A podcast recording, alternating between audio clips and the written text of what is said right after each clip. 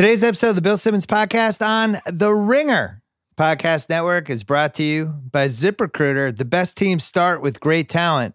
Unfortunately, one of those teams is not Oklahoma City right now. We're going to be talking about Westbrook trades in a second. Um, teams built through the draft, smart trades. Looks like Oklahoma City is going to be able to do both of those things. Well, no one knows the importance of talent more than ZipRecruiter. They deliver qualified candidates fast, so effective. Four out of five employers who post on ZipRecruiter get a quality candidate through the site in just one day. And my listeners, that counts as you. They can try it for free. Just go to ziprecruiter.com slash BS. That is ziprecruiter.com slash BS. ZipRecruiter, as always, is the smartest way to hire. We're also brought to you by Whole Lotta, the tasty new fruit, nut, and seed bar from Clif Bar, the soft baked snack bar with all the goodness you want, like pumpkin seeds, almonds, cashews, dried cherries, ginger, none of the stuff you don't want, like, you know, gluten, soy, daisy, added sugar. It's packed with 10 grams of plant-based protein. Visit clifbar.com slash BS for 35% off a trial pack of Clif Bar's new whole lot of bars. That is Clif Bar with one F, clifbar.com slash BS. We're also brought to you by theringer.com, the world's greatest website. Well, right now, you can tell it's July because we're doing something that is super, super stupid and also delightful. It is the annoying kids bracket for uh for TV. Basically, it's the AJ Soprano coronation bracket. I saw this. I'm. re- I can't wait to see how it plays out. Dana from Homeland's involved. Kim from 24. It's all your favorites are in there. We're going to decide once and for all who's the most annoying one of all of them. Again, you can tell that it's July and there's not a lot going on right now, but this is when the ringer is the ringer. This is when we thrive. Uh, speaking of thriving, Joe House is here and we're going to do Westbrook trades. We're going to talk about euphoria. We're going to talk about why we're turning on Las Vegas. Shea Serrano is coming a little bit later, and we're going to be talking. This podcast is going in a whole bunch of directions, and then a very dark one at the tail end. I, I don't want to give too much away, but that's all coming up first. Our friends from Pearl Jam.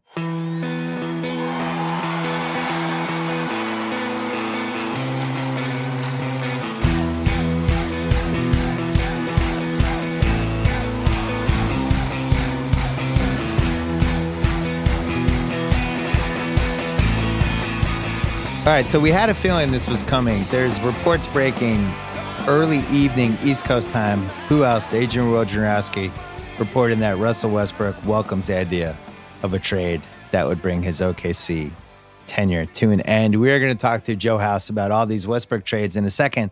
It's something we taped a couple hours earlier than this report because we knew this was coming.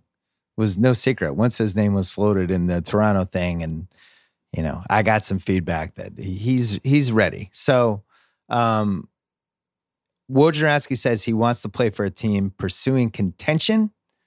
Um, man, that's that's a slim slim pickings for teams that uh, actually have a chance to trade for him, as we're about to discuss. But that is happening. This is in motion. So we did not have we didn't have not have that knowledge when we started taping this podcast, but we had the knowledge of everything else. Also, wanted to give a, a shout out to Coco. I really enjoyed her watching her in the Wimbledon, and shout out to the women's national team. Just so much fun to watch them. I loved Rapinoe. I loved the the being ice on penalty kicks.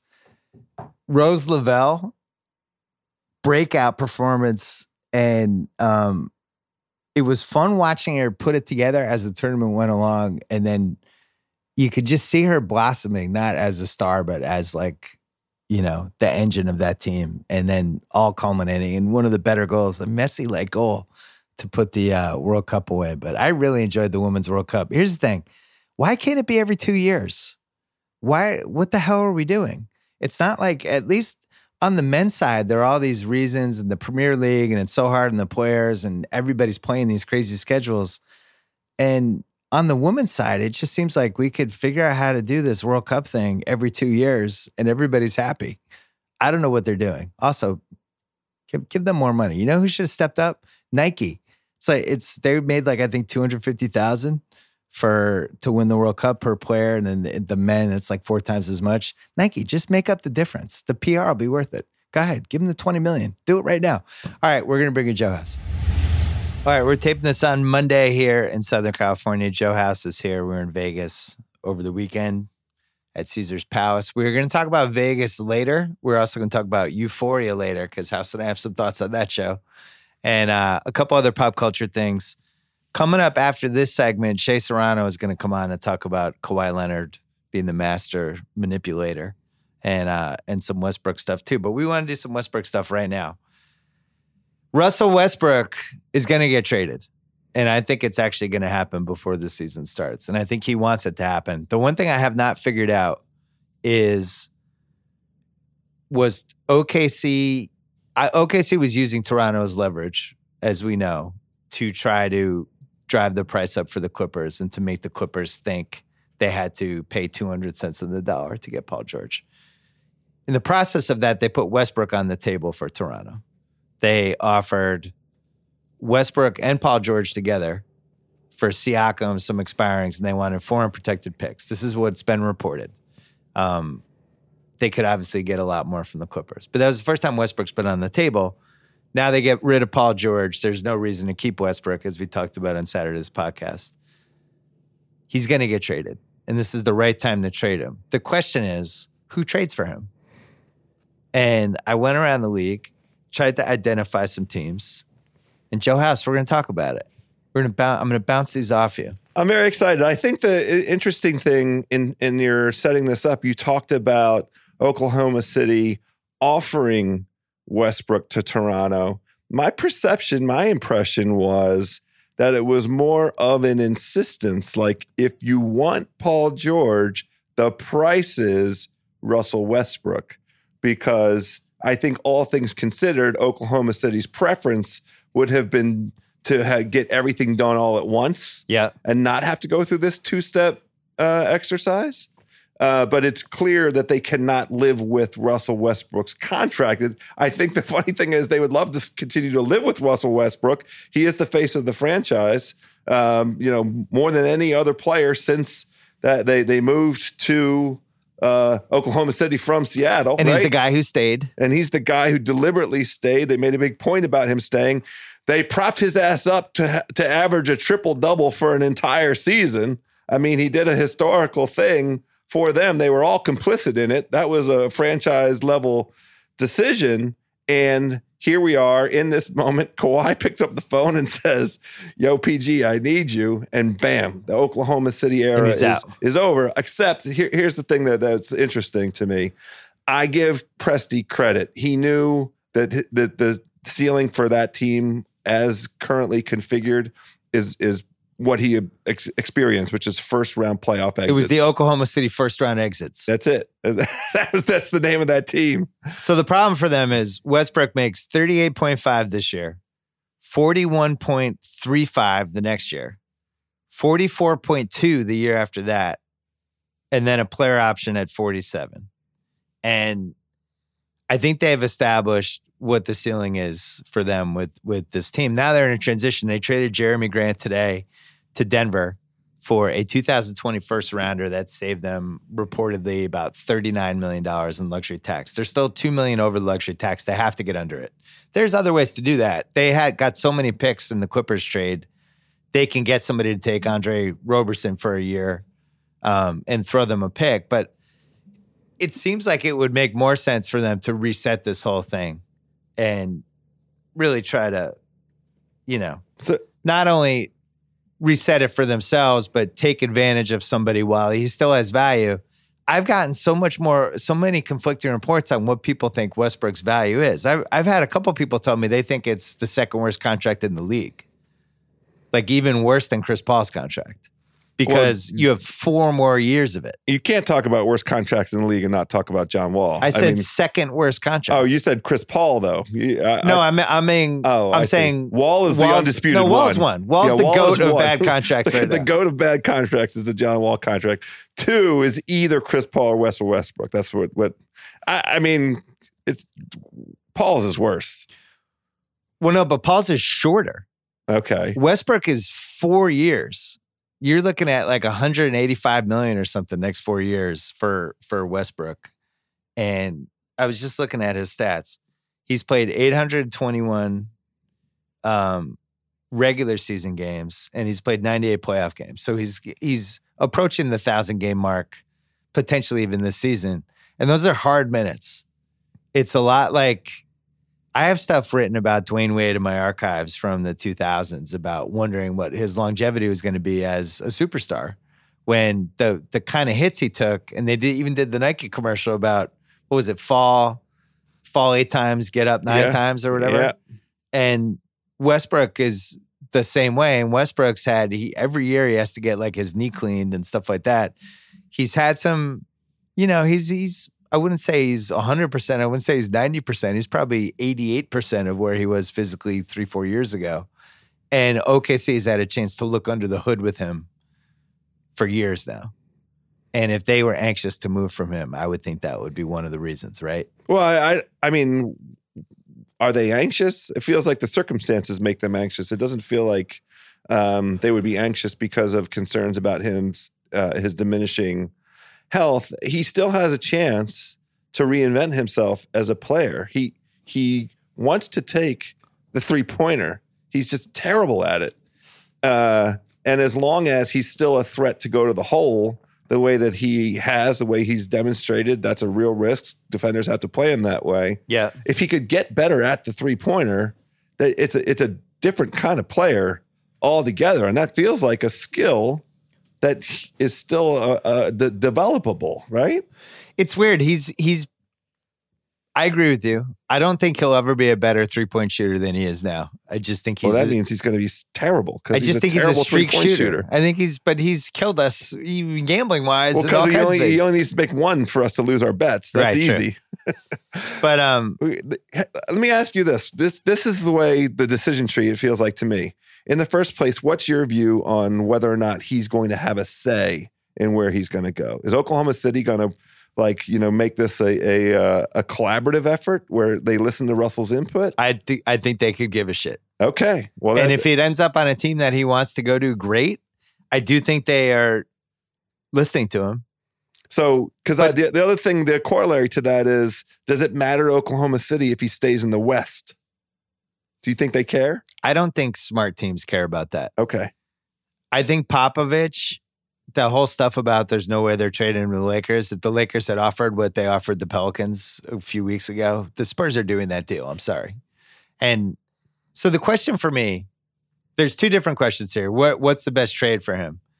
But the first question is, could we still salvage this thing with Westbrook? Because what's getting lost in this, look, I'm probably on the side of not a Westbrook fan. And, you know, even like when I back when I still wrote in 2017, I was like, I just can't vote for this guy for MVP. I don't care. I don't I don't stand by this whole, you know, stat chasing stuff and a whole team construct around him getting triple doubles just isn't my cup of tea. But man, you look at this decade now that's done. He was all NBA second team in 2011, 12, 13, and 15. He was first team in 16 and 17. He was second team in 2018. He was third team last year. I thought he should have been second. Kyrie Irving got second team over him, which I think is ridiculous. oh my gosh, I was also there for the whole Kyrie Irving season, but for him to be rewarded as a top 10 guy for the season Kyrie gave, Westbrook was bad for him for the first two months, but I actually thought he was pretty good, especially after the All Star break. And, uh, you know, he's still one of those guys. He matters. And my first question is do you keep them?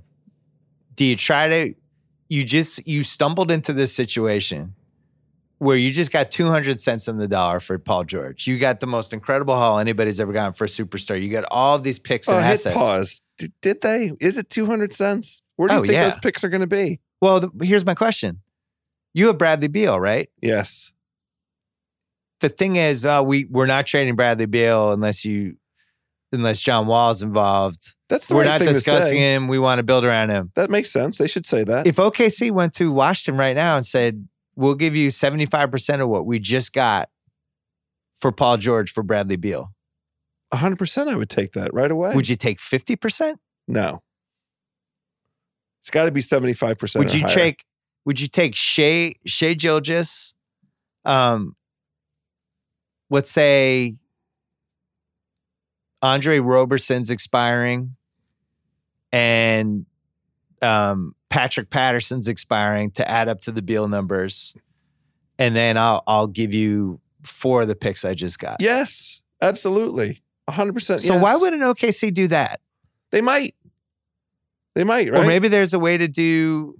I'm trying to think, but maybe they could get under the luxury tax and bring Beal back. I guess the the the fear would be Beal wouldn't want to resign there in two years. The other thing, though, is how does that help OKC? What's the ceiling of Beal and Westbrook if P- PG 13?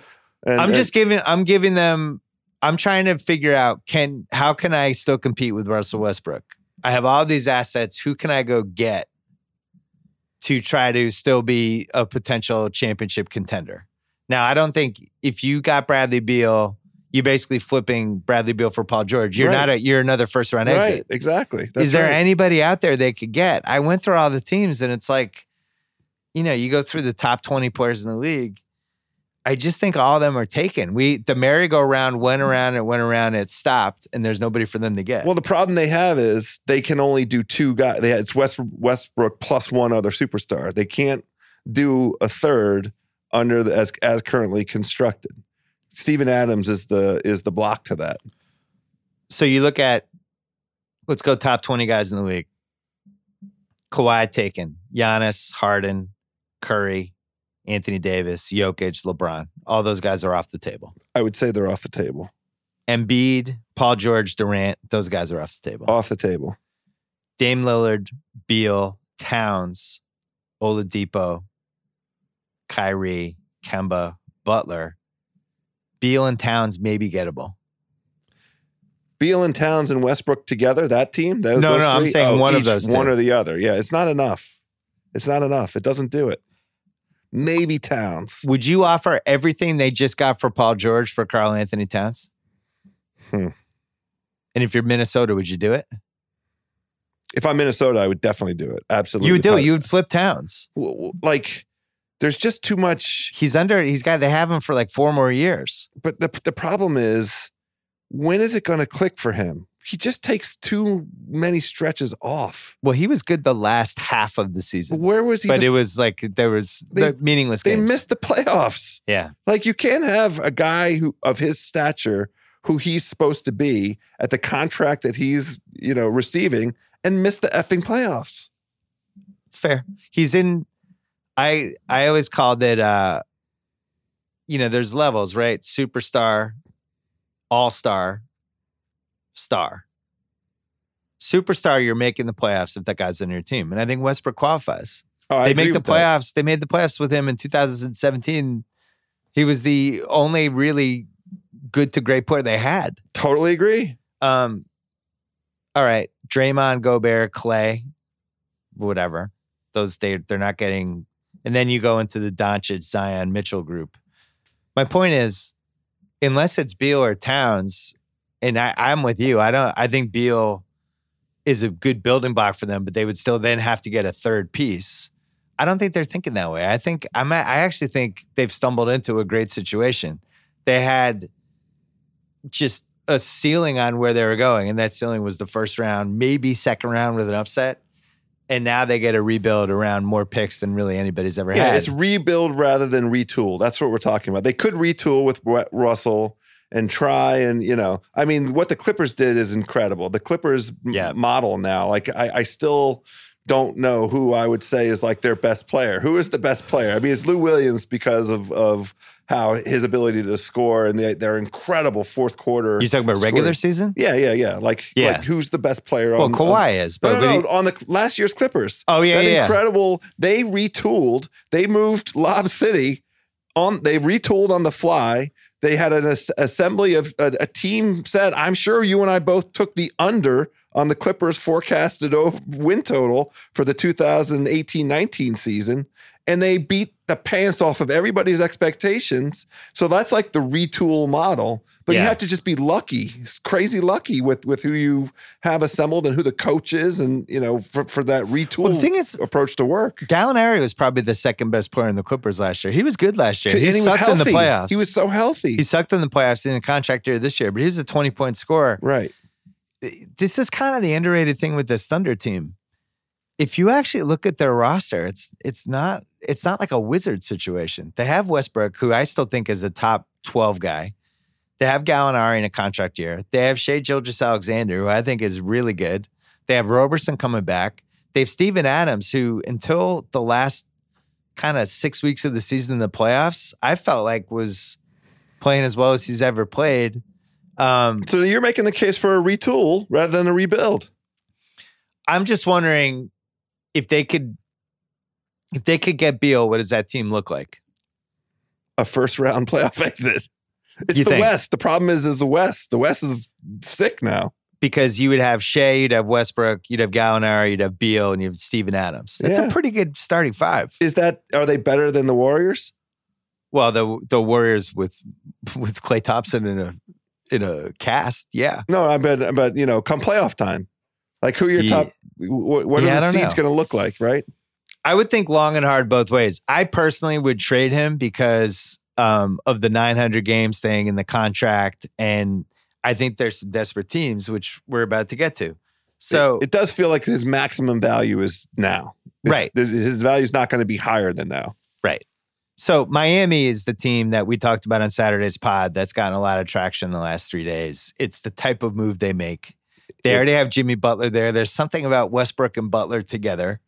And Uh, Riley. And yeah, and just the whole culture there, it just fits in. Him going from OKC to South Beach would be cool. Uh, they great organization, good training staff, it seems like. It seems like it. um just kind of makes sense he's a, he's another star um i could see that one and i was trying to i i did on twitter today i was trying to figure out the perfect trade because here's the problem with miami they're a hard cap team Mhm. and what that means is they can't make any trade where they're taking even one dollar back more than what they're giving out. So it has to be less. And if you're OKC, part of why you would trade Westbrook is because you're trying to dump money. They're the grant trade, they're like two million over the luxury tax right now. So it wouldn't have to be that much, but Miami doesn't make sense because that doesn't accomplish their objective of getting under the tax unless they made a separate trade. So my idea was if if they involve Dallas, Dallas has 23 million in cap space. They also have a giant trade exception uh, for Harrison Barnes. They could fit Goran Dragic's expiring contract at 19 million into that trade exception. He is somebody that was Luka Doncic's mentor on the Slovenian teams. Um, they actually need a point guard too, ironically.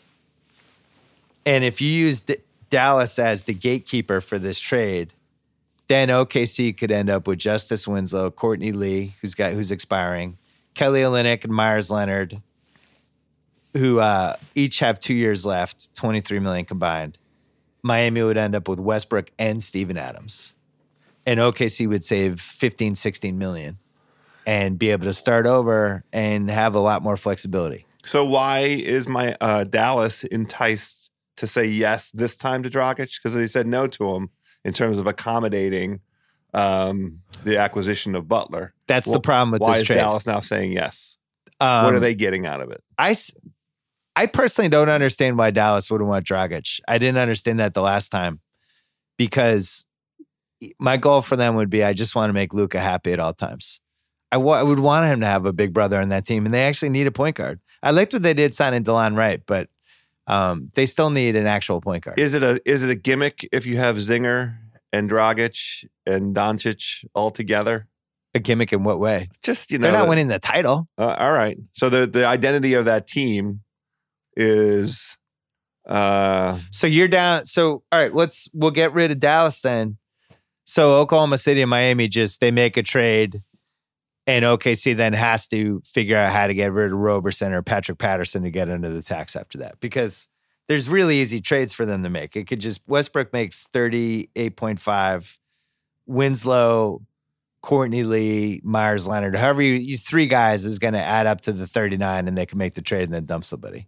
And for Oklahoma City that would be just about the dollars. All they care about is being rid of that contract. The asset to them is being out from under that contract. Well, the other problem is Miami doesn't have any picks to trade, but OKC owns Miami's 2023 lottery protected pick. And what they could do in that trade is waive the protections. Uh, that that's valuable. so it's like now that is now an unprotected 2023 pick. that's valuable. so that's a possibility. Um, a couple other teams. Okay. Let's take a break. Talk about Luminary, a new podcast subscription service with some of the best content around. We're excited about it because it's the only place you can listen to our new show on the Ringer Network. It premieres Tuesday, July 9th.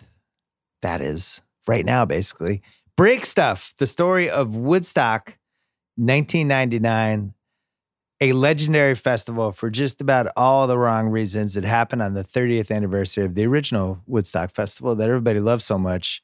Uh, and then in 1999, uh, it just went badly. Riots, looting, numerous assaults, and it was set to the soundtrack of the era's most aggressive rock bands during a very strange time for music.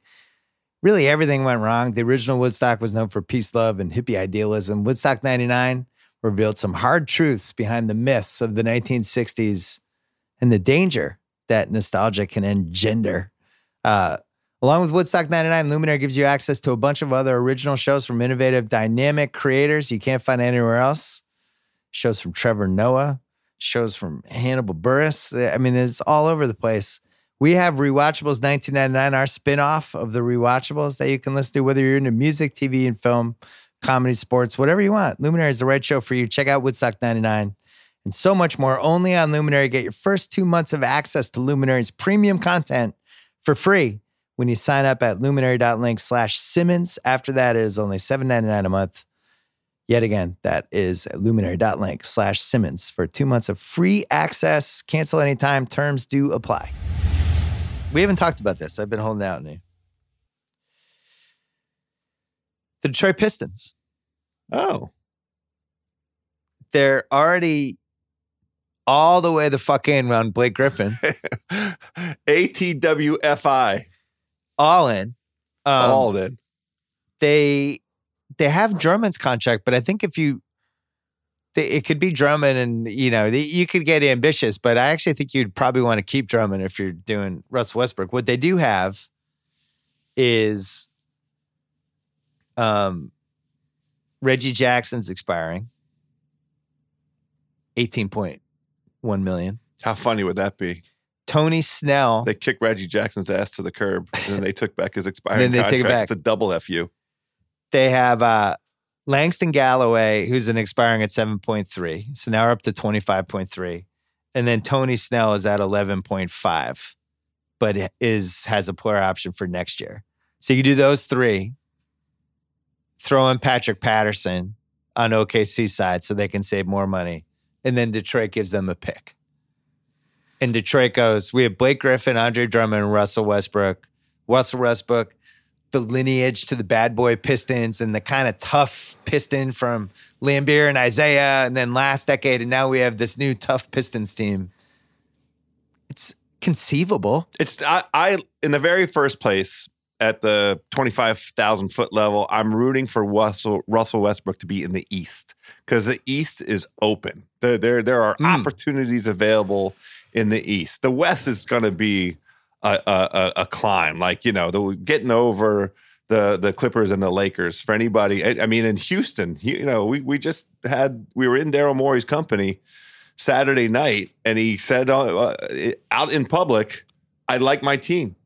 He I'm, did. I'm, I'm bringing it back. This is, you know, we like our chances. We like the way we. He's probably get traded for Westbrook tomorrow.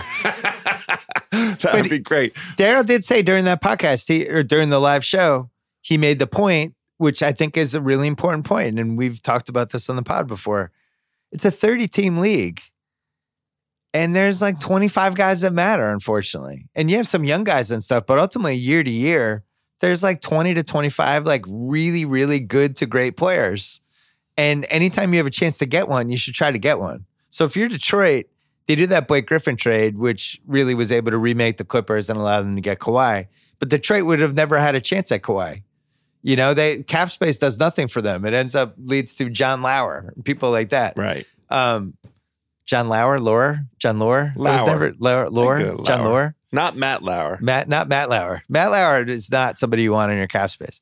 But you're better off if you're a team like Detroit trading for a star that you wouldn't be able to sign if you had cap space, which is West Westbrook. Absolutely. 100%. I, I think that makes a ton of sense uh, for Detroit. One other wrinkle with that, those guys that, you know, the the basketball players are all generational. and that generation was like, you know, 07, 08, 09, KD, Michael Beasley, Blake Griffin, Russell Westbrook, Kevin Love. Like all those guys have basically grown up together. And I'm sure Blake Griffin and Russell Westbrook have known each other forever. Yeah. That'd be fun. I, those two guys on the same team would be fun. Right now, OKC is not fun. You know There's what? nothing fun about Westbrook Well, you know and OKC is, anymore. isn't fun? Detroit. right. That's not any fun to watch that team. No. So that would be fun. I don't think they'd win the title, but at least they they the the thing with Detroit is they're all in anyway with this team. Yes. They're paying 65, 66 million for Blake Griffin and Andre Drummond. Now, you could take this deal and put Drummond in it too and get Steven Adams back. Would be another way to do it. Um, another team, we mentioned Karl-Anthony Towns before. What if Westbrook went to Minnesota? Hmm. So they have Jeff Teague's $19 million expiring. And then it gets a little more complicated. I think Robert Covington would basically have to be involved in this trade. I don't think OKC would go anywhere near Andrew Wiggins. Yeah, they don't. They don't want to be the project to project salvage Wiggins' career, right? They don't want to have anything to do with that. Somebody is going to take that that risk. I mean, Charlotte seems like the best content, the leading contender for that. Well, what if Minnesota said we'll give you we'll we'll do Wiggins, we'll do Wiggins and Teague right now for Westbrook and That doesn't help Andre Oklahoma Roberson. City. The whole point of, of Oklahoma City trading no, but I'm is- saying they would be able to cut tax, but they'd basically be like Wiggins and Teague for Westbrook and contracts that get you under the tax. I would not do that if I was OKC. no, no, absolutely. Wiggins not. Wiggins legitimately frightens me. yeah, I you know you know how I feel about guys that if I'm at a basketball game and I don't notice them for two quarters, I'm out. right. I It's like, oh, you were out there. I didn't realize. that's my uh, concern with Towns. He disappears sometimes. He too. does. And this is why I asked you uh, a little earlier about Westbrook having a say in it. I think that Russell Westbrook, what watched Jimmy Butler in Minnesota. I think all great players watched what happened with in Minnesota with uh, Jimmy Butler, and and you know they they all these guys talk. They ask, "Hey, Jimmy, how how what do you think about Towns and Wiggins? What do you, answer do you think Jimmy Butler gives them Yeah, that would about playing with those guys?" Do you, would you really trust Jimmy Butler for any input on anything though? Well, I, I mean, he's had a problem. Every team he's been on, he's he's left unhappy and bitter at people. I don't know that that's true. Who was he unhappy with in, at the Sixers? He didn't leave because he was unhappy. okay, He left for the triple P. he he left because he did he didn't believe in those guys. Was part of why he left. Well, He didn't think I- those guys were serious enough about winning titles. I, I think one guy. I honestly believe that that that he and Embiid. Uh, he looked at the situation and he's like, they have to solve a Ben Simmons problem. How? What's their appetite for doing so? How well, quickly he are also worried about? Embiid's appetite. Maybe. the fact that he's playing with an extra 35 pounds for reasons that remain unclear. So, Minnesota, I thought was a fun one because they have Towns anyway. He's a year away from his free agency where he starts going, uh, it's time for me to find a new team. I don't like it here anymore. And Can he play hard for one year? Is that too much? to was, ask? I'm telling you, he was good the last couple months of the season I asked for a year, not just you know, Okay. a couple months. for a year. All right, I'll ask him. He might come on the podcast this summer. I'll ask him. that would be Joe great. House wants to know if you can play hard for a whole year. I what I didn't like is he was in such a funk the start of last season, right. but is clearly one of the nine or ten most talented guys in the league. I agree with this. I I believe in him though. I think he's going to tap into it. I think. I, have come around on Towns. well, how about this? This is the thing. You had the opportunity to sit with the commissioner of the NBA, and he mentioned as one of the top sort of concerns uh, that from from the players is their overall kind of unhappiness. Yeah, Well, is is Karl-Anthony a guy that that you know uh, can be go through some kind of exercise to get himself happy? to be happy with the team he's on, His life situation. What's going to make him feel better about himself? Russell Westbrook. Maybe I just want to say. He doesn't respond well to being yelled at because Jimmy Butler tried that. man, that that seemed to me a big brother little brother thing though. Okay. You got a 30 year old man who's led a whole life and who's very alpha e versus like somebody who's still a kid who's being asked to be a franchise dude who's not ready for it yet. You lived through it in Washington with Chris Webber. Yeah. He was the franchise. He was like 23. I mean, they, there were a lot of reasons that went wrong, but it's it's tough when you put that on somebody when they're if they're not ready. really relatively young. Yeah. I know I wouldn't have been ready at age 24. So I like the I like the idea of Minnesota with them. San Antonio is another one where if it's if it's basically just a DeRozan Westbrook flip, Let's ask Shea about that. yeah, we'll ask Shea about that coming up. But that's you know that would save. There's ways for that to work where OKC could save nine million. Now it's Shai Gilgeous, DeRozan, Gallinari, Steven Adams. You've you're under the tax. You can kind of reboot, and you have all these draft picks coming. I think that would be my preference if I was them because I would. I don't know if I'd want to bottom out if I were them because I don't think they have to. I, I still like some of their You're, players. you're- that's, that's I like that retool. Out of all the retools we've talked about so far, that one's my favorite. Orlando seems like they're out because inexplicably they bought out Mozgov's contract last weekend. Fucking dumbasses. Why did they do that? I don't know to save money. I guess maybe they wanted to. I don't. I who knows? But I'm just not buying out expiring contracts when these guys are moving around constantly. it's a it's it's the currency. Expiring contract is the currency. So then the other one would be. uh I guess we have to just talk about the Wizards if there's no, some no, sort no. of There's no anything. scenario under which No scenario at all? No, no, no, no. That's it's not it's not uh, feasible because you you can't swap Wall for Westbrook. I thought the team. I mean, I'm dismissing the Wizards, so and, and I'm Yeah, ending okay. the conversation now. I thought the team you were going to say when you said, "I guess we have to talk about" was the Knicks. the Knicks, of course. It, can we can't- not it couldn't happen to December, and I don't think, from what I've heard, they want no part of them. Oh, okay. Well, that makes sense. That would be another smart Knicks uh, uh, moment. So if you and I were GMs of a team, I would run from Russell Westbrook. I would not even listen. That's interesting. I because I, I, would. did, I would fight with you. Where would? we are the GMs on the same team, like you're the lead and I'm your, your assistant. no, I'm saying if I had a chance to win the title, yeah. Very, no, no. Let's say we're co-GMs. okay. I just, I to me, it's not worth the risk with where he is injury wise. Um, Who's how many coach? games he's played? Well, I'm just saying, like in a vacuum, I would, I would be like, eh, no thanks.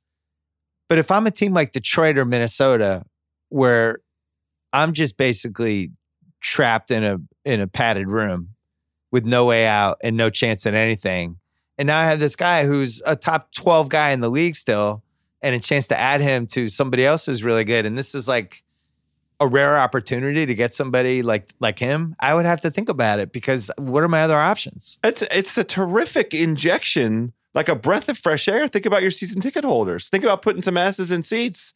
It changes the dynamic. It's it makes any situation like Detroit or Minnesota. It's funny that we've taken these, you know, uh, no, northern Great Lakes kind of Yeah. right? oh shit, it's cold already, uh, and and and we want to inject some new life, breathe some fresh air into those situations. Um, I, he would undoubtedly help both of those situations. And then San Antonio and Miami, the only reason I think those make sense is just because could those cities and fan bases and organizations and everything that's going on there and a change of scenery thing invigorate him in some way? Miami, yes, undoubtedly. I feel like both of those Unbe- situations would yes. those are the tight. it's always good to bet on talent. I would just be I'd be so scared of that contract because if this doesn't work out, you're getting fired. And we didn't mention one more team is Houston. Houston has two possibilities. Let's hear it it. could be they basically just say Eric Gordon, Clint Capela, and enough contracts to make this work. Let's go. And then basically have Chris Paul, James Harden, Russell Westbrook, and just figure it out. I personally think that's insane. I can't imagine those three guys playing together. It seems like a recipe of an all-time disaster. I know Daryl has the theory of put three good guys together and figure it out later, but those three guys together make no sense to me. Dude, th- three of the highest usage rate guys we've had in the last 25 years, all trying to figure out how to play together, and two of them are horrendous when they don't have the ball. This is Harden and Westbrook, just awful. Probably the two worst. I don't have the ball guys in the league. They're just stay, they're basically like, oh, I'm not in this play. I'll be over here. you can't have D'Antoni be the coach if if that's if you acquire Russell Westbrook. It doesn't feel like. What if it was Chris Paul and Clint Capela for Russell Westbrook and Steven Adams. Oh, that's pretty interesting. Why would OKC do that? Chris Paul's contract's a year shorter. He makes less money each year than Westbrook. He's played in OKC before because when they had Hurricane Katrina, they had to play there for a year, so they like him there. Um, might be an easier contract to move a year from now than Westbrook's is. He's somebody that you could argue could make a team like they have, could improve some of the guys on that team. Mentor for Shai, Gilgeous Alexander. I don't know. I'm just, Uh, I'm babbling. Yeah, I mean, I, it's- it's, it's one of those rare, probably a bad trade for both teams, but I had to mention it. okay. I mean, Capela feels like. Uh, how did Capela go from being one of the top, you know, five rim running big Because he was bad in the playoffs. yeah, I'll tell you this, he would be on my team. I understand. I would have traded for him already. I, I don't Like, oh, feel you like soured on Bell, I'll take him. I feel that way right now. This is the thing. He, he, he they couldn't play him against the Warriors essentially. Yeah, the Warriors have a tendency to to screw up, or the that now it's over. But these last few years, they had a tendency to really make people sour on their rosters, which was kind of unfair because the Warriors are one of the top four teams we've ever had, and it's like, yeah, some rosters aren't going to work that well. Like just because Clint Capela can't play against one of the four greatest teams of all time doesn't mean he's not good at basketball. Right. It feels. I, I think he's got a uh, a redemption season uh, season coming. I felt like Daryl. Uh, I we could definitely see the wear and tear from the last month at Daryl. he was the feistiest I've ever seen him. It was terrific. He's so mad about how uh, some of the fake news stories that have come out. He claims they're fake news. I believe him, maybe. Um, He was adamant. and uh, just he was just feisty. He's Yeah. just mad. I listen. I think if you play that season, we bet on the Rockets. We lost. I think if you play that season ten times, they win the title a couple times. And somehow in that Warriors series, they got they just got screwed up by that first game, and by not getting a couple of those calls, then there was a layoff. They started bitching about it, and it became like this tornado of just them bitching about stuff. It's like just worry about your own fucking team, guys. But the, the, he he uh, conceded this. We asked him yeah, the real uh, thing that sabotaged the season for them was how poorly they began it and what how they ended up in the position of having to play the Warriors in the second round. and it all came down. They still had a chance to salvage it and get the two seed. And I said when we did the live show, a great what if is what if OKC doesn't win that game against them that dropped them from two to four? Because then Golden State doesn't have to play them in round two. Maybe Durant doesn't get hurt. All these dominoes go differently. I thought that Rockets team was really good. they were really good. They were the best team in the NBA for two months. It was those games were especially game one and game two. They they didn't play well in those games and almost won both games. Yep. So I'm with him. I, I think the rest of the league weirdly got better and worse. The ceiling of the league went down, but the more teams are at the ceiling, and they're kind of have the same team. Well, the fascinating thing with them is he configured a team that he publicly acknowledged was designed to beat the Warriors, and he does not have to beat the Warriors anymore. The Warriors are not in front of him. How how about this team that he's assembled and how it's configured? Are they built to beat the Lakers and the Clippers? The Lakers are, I think, are less challenging for for their design than the Clippers. I think they're going to have trouble with the Clippers this year. well, I can't wait to see where Westbrook goes because this is already going to be one of the most fun seasons ever. What's not going to be fun is Westbrook on this OKC team, but him going to Miami or him on the Pistons. Like, there's all kinds of ways it could go. I do think I'd be very careful with guards with a lot of miles on them, um, thinking that that's just going to keep going and going because history says, unless it's a Kobe Bryant situation, around the 900 to 1,000 game mark, you start veering into a different point of your career. Now, he is also one of the greatest athletes in the history of the league, I think. Would you agree with that?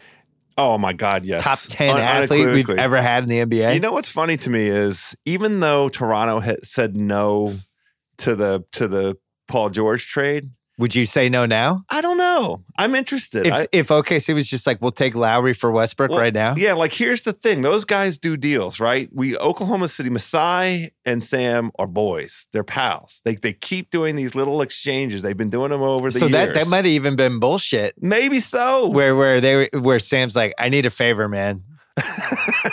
I'm try- I'm trying to pillage the Clippers right now. Can you just pretend you're interested in Westbrook and George but there's for five nothing minutes? to keep Toronto from taking Westbrook now. If it, if if it's the case that that uh, um, Sam really does want to get rid of that, if they if the franchise concept is to move out all that salary, be out from under that contract, well, what are they going to do with all the cap space? who? Toronto.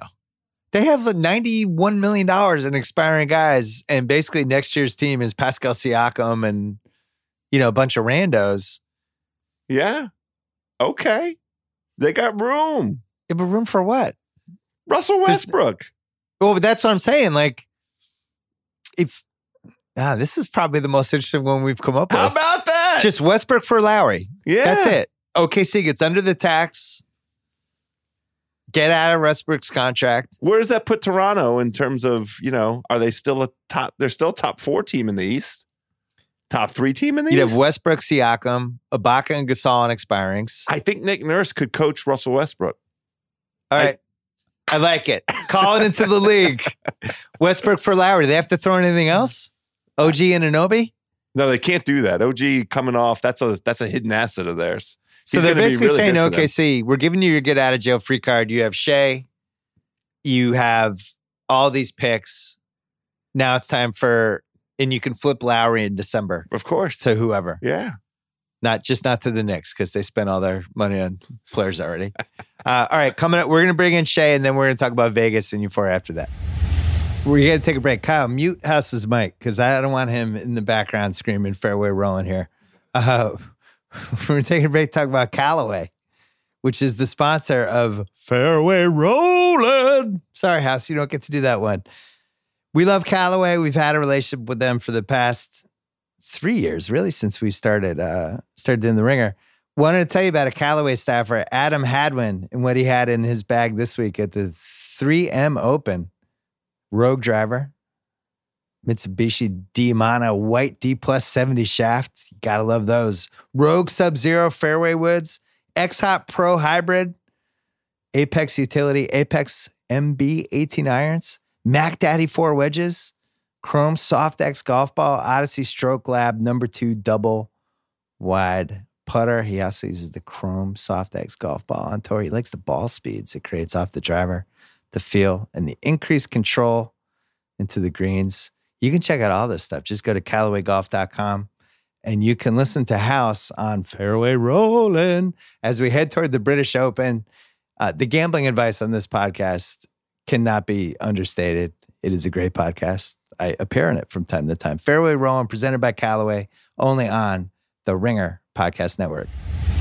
All right, Shea Serrano on the line. He is. uh What have you been spending your summer doing, Shea? It seems like you you've spent a lot of family time. You're like going for Father of the Year. What's going on with you? A lot of traveling. Yeah, man, we this is our first like summer in the in the new house, and so we're just fucking hanging out all day, every day. Hiking? You were on a hike? We went on a hike. I went out. I was outside, Bill. I was outside for five full hours My God. during during the free agency stuff. This was the day after Kawhi made his announcement. I woke up to that, and then we went hiking. So that's what I was doing when all that stuff was going down. It's been fantastic. You had to go wander in the wilderness to try and make some sense out of all of it? Yeah. That's exactly what I did. It was a, a, a pilgrimage of sorts. So you're a diehard Spurs fan and you you watch Kawhi for seven years. Did you ever think that he would become the master manipulator, uh, that Game of Thrones character that he became? Where not only did he land on the team he wanted to land on, but he also screwed over OKC and screwed over the Lakers. Did you ever see this coming? nobody saw this coming. And the reason nobody saw it coming is because he is exactly that. It turns out he's a tactical genius that we all just had no idea that's what was going on. That's why he was being so quiet. The like human version of the loose lips sink ships. Like that's him. He's the real version of that. It's incredible. I still can't get over it because he just seemed, especially when he was trying to get out of San Antonio house, and Uncle Dennis became somebody in our lives. And it just seemed like a train wreck. It was like, what is this guy doing? Why would he want to leave the Spurs? Who's Uncle Dennis? This is just a complete shit show. This guy's getting bad advice. This is going to end up so badly for him. Well, sounds like Shea. Uh, have you forgiven him? Has, how's San Antonio feeling about about Kawhi? You just expressed admiration Yeah, for him. It does seem like you kind of forgave him there, Shea. Listen, I just so we were at the house yesterday. My dad came over. It was his birthday, fifty seventh birthday. He came over. We're cooking and hanging out and talking about the Kawhi Leonard situation. And I I think we are like we are officially past the point of forgiveness. He's hundred percent forgiven. The the the like beginnings of that happened when he came to San Antonio, Toronto, San Antonio game, and then him and Pop had the embrace afterward. And then Pop at the end of the game in the press conference was like, "Okay, everybody, relax. It's over." Like that's when that's when San Antonio started to officially heal. We got the chance to boo him. We got the chance to see him. We got to see him hug Pop, and we're like, "All right, if Pop's cool, we got to be cool." And then when this happened, oddly enough, him leaving Toronto made it easier for Spurs fans because we realized then there's no more arguing about it. There was nothing that could have been done. Kawhi was going to end up in LA Mm. this season. So at the very least, we got DeMar out of it, who's been fantastic. So like, let's go ahead and cheer for Kawhi. We watched him destroy the the Warriors dynasty, so we had to be thankful for that. We finally got that revenge. If the Spurs didn't get it, at least Kawhi got it for us. So he's all good in San Antonio now. There's a small faction of people who are still angry about it, absolutely, but by and large, Fine. But if he goes to the Lakers, it's probably not as healed, I would guess. If he goes to the Lakers, it, it swings 100% in the opposite direction. Yeah. We hate the Lakers in any and all forms. So this is what's kind of amazing about this Kawhi thing. The more I thought about it, because I did a podcast the next morning, which is up in the archives. I had 12 hours to think about it. I tried to like my my big quick questions. But the more I've thought about this Kawhi thing, to pull off going to the Clippers without Toronto being really that the fans, I'm sure they're hurt, but they can't be mad. He brought them a title. He never said he was staying. He never lied to them. Um, and then the San Antonio fans, the one thing that really would have bugged him is if he had just joined the super team house with LeBron and AD, and it just was such the the and a nemesis, not just that it was a super the team, but the Lakers are a damn nemesis. yeah, the Lakers are the Derek Fisher shot. That's a, Correct. and that's where he and you know, and then the other thing with the Lakers is the whole Kobe versus Duncan thing, and you know, in a really incredible turn of events, people now thinking that Kobe was better than Duncan. who who thinks that? I mean, most Unbelievable. most people, Who are most people? most basketball fans, no, and basically nobody every- that we know thinks that way. I'm telling you, people under 30 think Kobe had a better career and that he was a better basketball That- player than Tim Duncan. That That, that so true. much. That's what's what's wrong with with this country. This People is- under thirty. but it is true. And uh, and so you have the combination of that. And then also there was some good Shaq Duncan stuff. There was some good battles in playoff series and things. So that's the team. Who do you hate the most? What's the rankings? What what are the Spurs fans teams they hate, the most rankings? like all time. It's just like who who's your Oh. rival? Is it Dallas? Dallas your number one rival? Dallas is not our number one rival anymore. There was a period when Dirk was going nuts, 06 to 08. Yeah. When that was like we we can't stand them at all.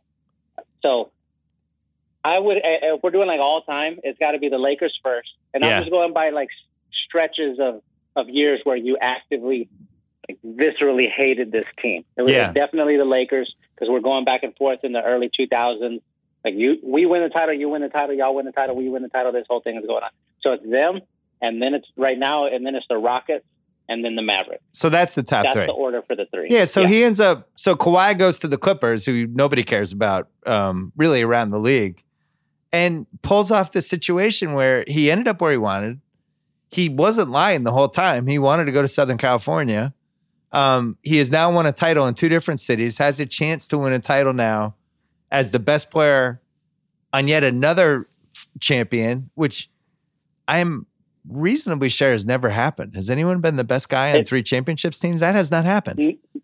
No, it's happened with two teams. LeBron did it, and and Kareem did it, but it's never happened with three. On three teams, three. I mean, like three Finals MVPs. Yeah, yeah. Like Right. never, never. He if he goes to the Clippers and he wins the title there, he becomes automatically the greatest gun for hire of all time.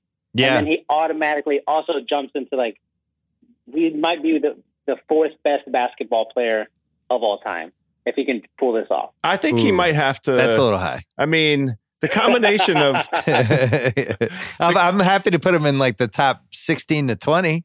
But the combination of not just the tactics, right? Not just observing kind of what he could pull off and, you know, finding the right destination, but also doing it in a way that all of us in, in the entire uh, basketball fan community are expressing admiration for him. So his his very keen ear Yeah. for like hearing all of the criticism that Durant took and, and understanding why people I'm I'm giving him credit for this because of how he pulled it off, how people reacted to the way that LeBron did it. And here we are. He he's done basically the same thing. I mean, the reports were that he was call, he called up KD first. He's like, "Yo, KD, can we do it?" KD's like, "Nah, I'm out." Okay, baby, let me let me get on the next line. Oh, he calls up PG. Hey, PG, you want to do it? No, he did Jimmy Butler. Oh, he did. Okay. Yeah, he had Jimmy Butler, and then um, I'm not sure. Who, I know he called Shea, and Shea's like, I I, I don't play basketball, um, but hey, normally I would go, but I, I don't think I would help you. But that like, much. what office should he hold after this? Because it's the combination of both the deft touch in understanding the sentiment, the public sentiment. He's a hero. Well, and the, the the add to that is so as we wrap up the player empowerment decade, this is the first time it's gone kind of well for somebody in all the all the ways. You know, we we've seen guys switch teams dating back to the '60s. Wilt Chamberlain, I think, was the first guy who did it. He did it twice, and each time there was bitterness after. And then it's been a recurring theme. Kareem ditches Milwaukee. And that's it. He's like, I'm out of here. You got this is too small of a city. I want to play in LA. Shaq goes to Orlando. C Webb ditches Golden State. Then he ditches Washington. He tries to ditch Sacramento. It's been a recurring theme for 60 years. This is the first time I've seen somebody pull it off in a way that everybody was like, all right, that was cool. Even even the way he turned the tables on all the prognosticators Oh, so good. and they and now they're playing the we see the clips online there's video clips they're playing them on the radio of just all these different people going i'm not like my buddy jalen 99% sure he's going i still stand by the 99 he did not see the paul george coming but stephen a smith saying i'm here, he's going lakers chris broussard saying i'm going to all these people we did a podcast on tuesday me and Marcelo. we think he's going to the lakers and he just shoved it up all of our butts no, nobody was like, no, no, no. He wants to go to the Clippers. He's going to figure out a way to get somebody else. Um, and then he, you must have loved this part as an action movie buff, Shea. He he let he let the Lakers kind of dangle along there, kind of knowing what was going to happen the whole time, and really stuck it to them Mhm. Almost the second time. You might you like that deep down.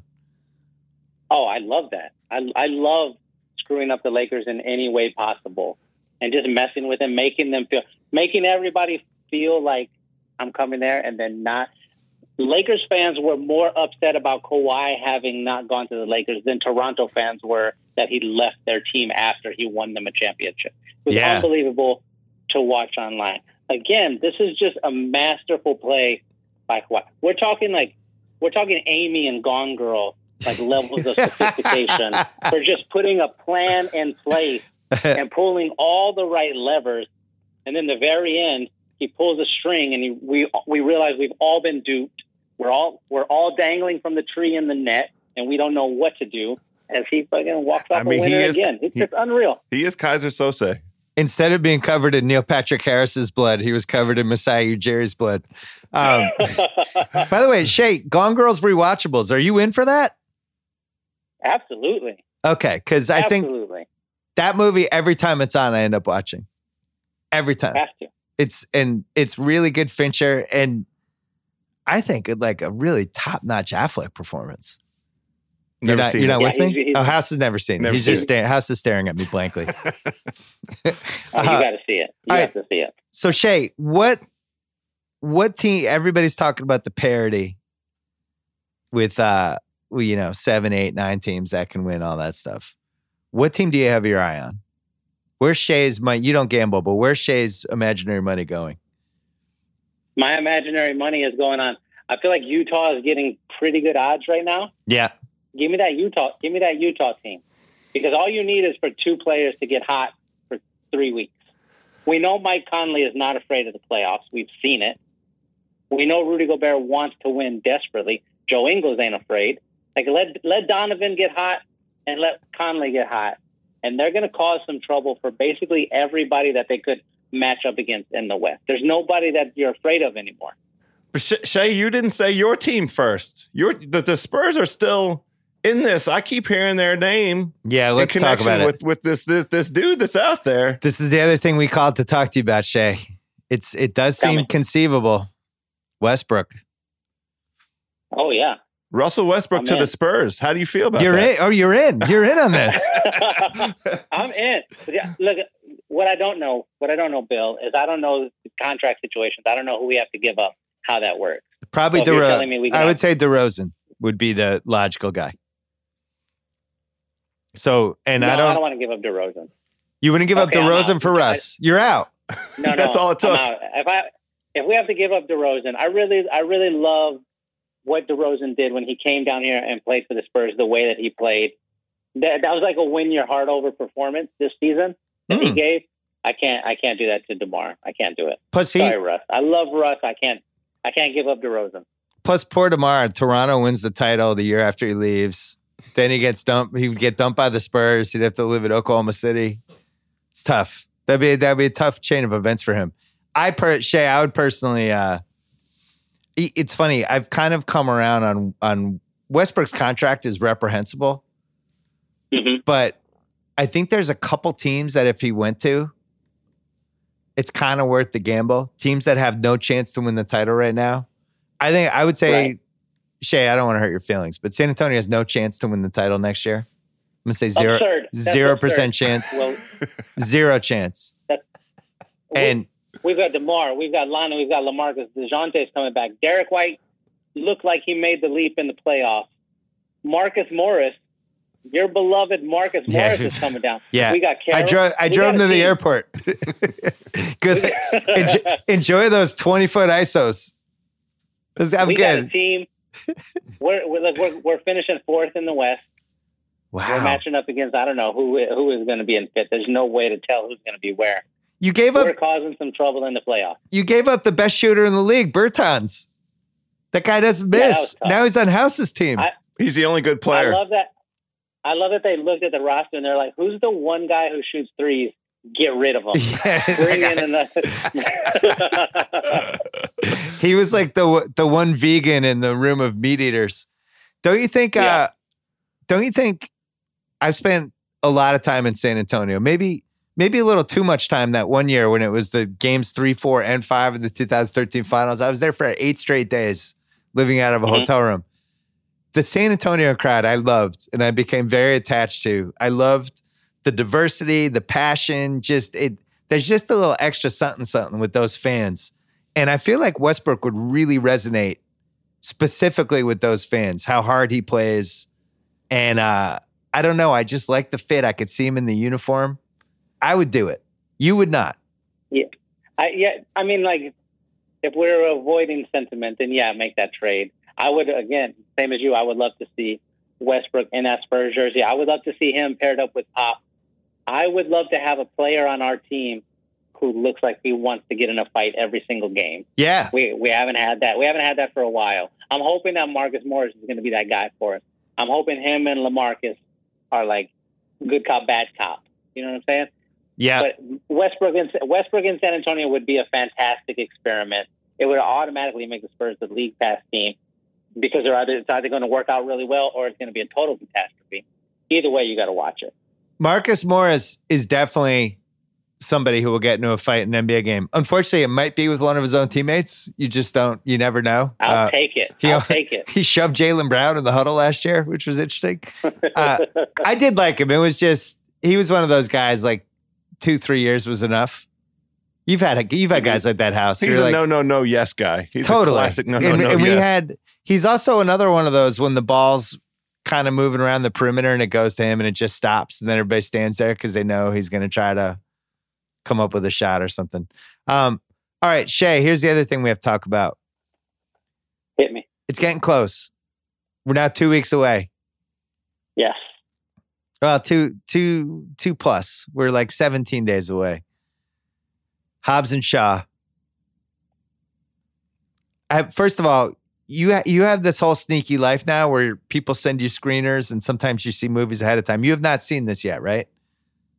No, I refuse to watch this one early. I'm Yeah. watching it on an IMAX screen by myself. Okay. Um, scale of one to ten, how fired up are you right now? I'm, I'm the volume is turned all the way up for this one, Bill. This is this is every summer. There's like at least one movie I desperately cannot wait to see. Yeah. This year it's Hobbs and it's Hobbs and Shaw. It's a it's a can't miss situation. You've got the best version of The Rock Yeah. playing uh, with the best version of Statham, and you're just going to turn them loose.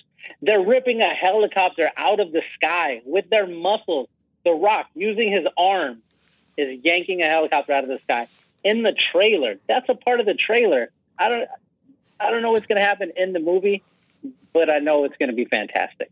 It reminds me a little bit of the Warriors with KD, where the 17 Warriors specifically, like such a great team with that really had, you know, they go 15 and 1 in the playoffs, just a dominant force, but almost too much, too much talent. There's only so many shots to go around. And that that was what Fast 5 through Fast 8 was like. Now it's like the Rock and Statham are really going to get a lot of field goal attempts. They're gonna they're gonna have the It's right usage great. rate. You know what I mean? They they don't have to worry about the Vin Diesel scene and whoever else. Get Tyrese in there. It's gonna be those guys. I do feel like Tyrese at some point this month is gonna snap about this movie. He already kind of did a year ago or nine months ago, but I do think he there's a full meltdown coming, especially when this movie makes like two hundred and thirty million dollars in eight days. But House is out. House could care less. No, I, the the What? trailer, the trailer, the trailer was the best action movie I've seen this year. Yeah. it's, it's incredible. I just there's not a lot of stuff that makes me want to go to the movies anymore. And maybe part of No. that is because we're getting old, but Yeah, I mean, Um, I, my my movie of the year so far is Toy Story Four, which is a good movie, by the way. uh, yeah, most of these things, especially with action movies, you just wait, wait until it's on pay per view. I'm not waiting for Hobbs and Shaw. I will be there. no, uh, absolutely not. The I- Rock, Jason Statham. We haven't even talked about Idris Elba is the bad guy and he plays a superhero. Yeah. Well, what's he genetically engineered? Vanessa Kirby. Yeah, a genetically engineered superhero. Vanessa Kirby is playing Shaw's his sister. Yeah. Roman Reigns is in it. As, Yeah. I don't even know what he is, but he's in it. Um, Cliff Curtis is in there. Give me Cliff Curtis in every movie, please. I'm begging you. Is there Uh, we has have to see this early. any cable action movies you've been getting roped into lately? I Den of Thieves keeps batting its eyelashes at me, and it's like, hey. do, do- do you not love Den of Thieves? I'm not quite there yet. It's it's pretty fat. There, there. I mean, and it's not just pretty fat, but Gerard Butler is also pretty fat in the movie. but um, Mhm. it it it feels like a first cut to me. Did you see it, House? I haven't seen it. It's long. oh my god! It's it's what are two. you doing? Why it's are you over two hours. Yeah, it's over two hours. I'm out on the golf course. I'm Listen, sorry. Yeah, House is House is playing golf. That's what he's doing. Den of Thieves comes on on HBO or Showtime or one of those cable channels every day, Yeah, and I watch it every day. And I text Chris Ryan. Chris Ryan and I have only had like four conversations over the last five years, and and they've all been about Den of Thieves. Every time it comes on, I text him, and every time it comes on, he texts me. It's my favorite tradition. Den of Thieves is, oh my god, it's The- so great. It's just such a, it's just such a like a, a, a bad, dirty, grimy action movie. Let's just take some guys and and just let, turn up the testosterone as high as you can get it, and let them just stare at each other, and then shoot at each other, and that's all they do in the movie, and it's It- great. and they rip off about seven different movies during the course Every of that action movie. you can think of, they just, oh, we'll do that. Somebody saw that and was like, we should put that in our movie, and then they put that in their movie. I've been uh I've been getting sucked into the town over and over again, and I think we're Oh, going to yeah. be doing a rewatchables for that one probably uh next month. I'm ju- I'm just going to have to make you come out in August. We're going to have to do like three rewatchables, but I'm Um, in. I'm in for the town, Den of Thieves, and whatever the other one was we mentioned. Gone Girl. I do feel like we have the kind of relationship where you know that scene in the town when Affleck goes to Jeremy Renner's apartment and he's like, "I need you. We're we're gonna go beat some people up, and I can't tell you why." and he's like, "I'm ready." Yeah. You're what? You're my guy for that, Shea. That'd be like Shea. I I, need you.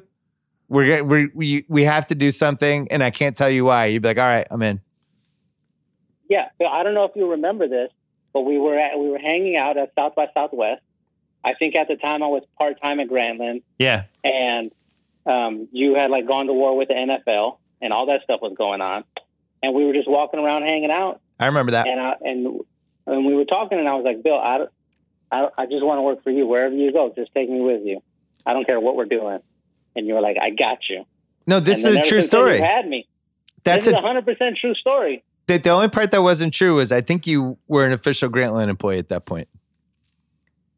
Was I? I yeah, because I was like, I had two months left to go, but I was like, I don't think this is going to go very well. But if I ever do anything again, we, we're we're going to work together again. And you're like, I'm good. Yeah.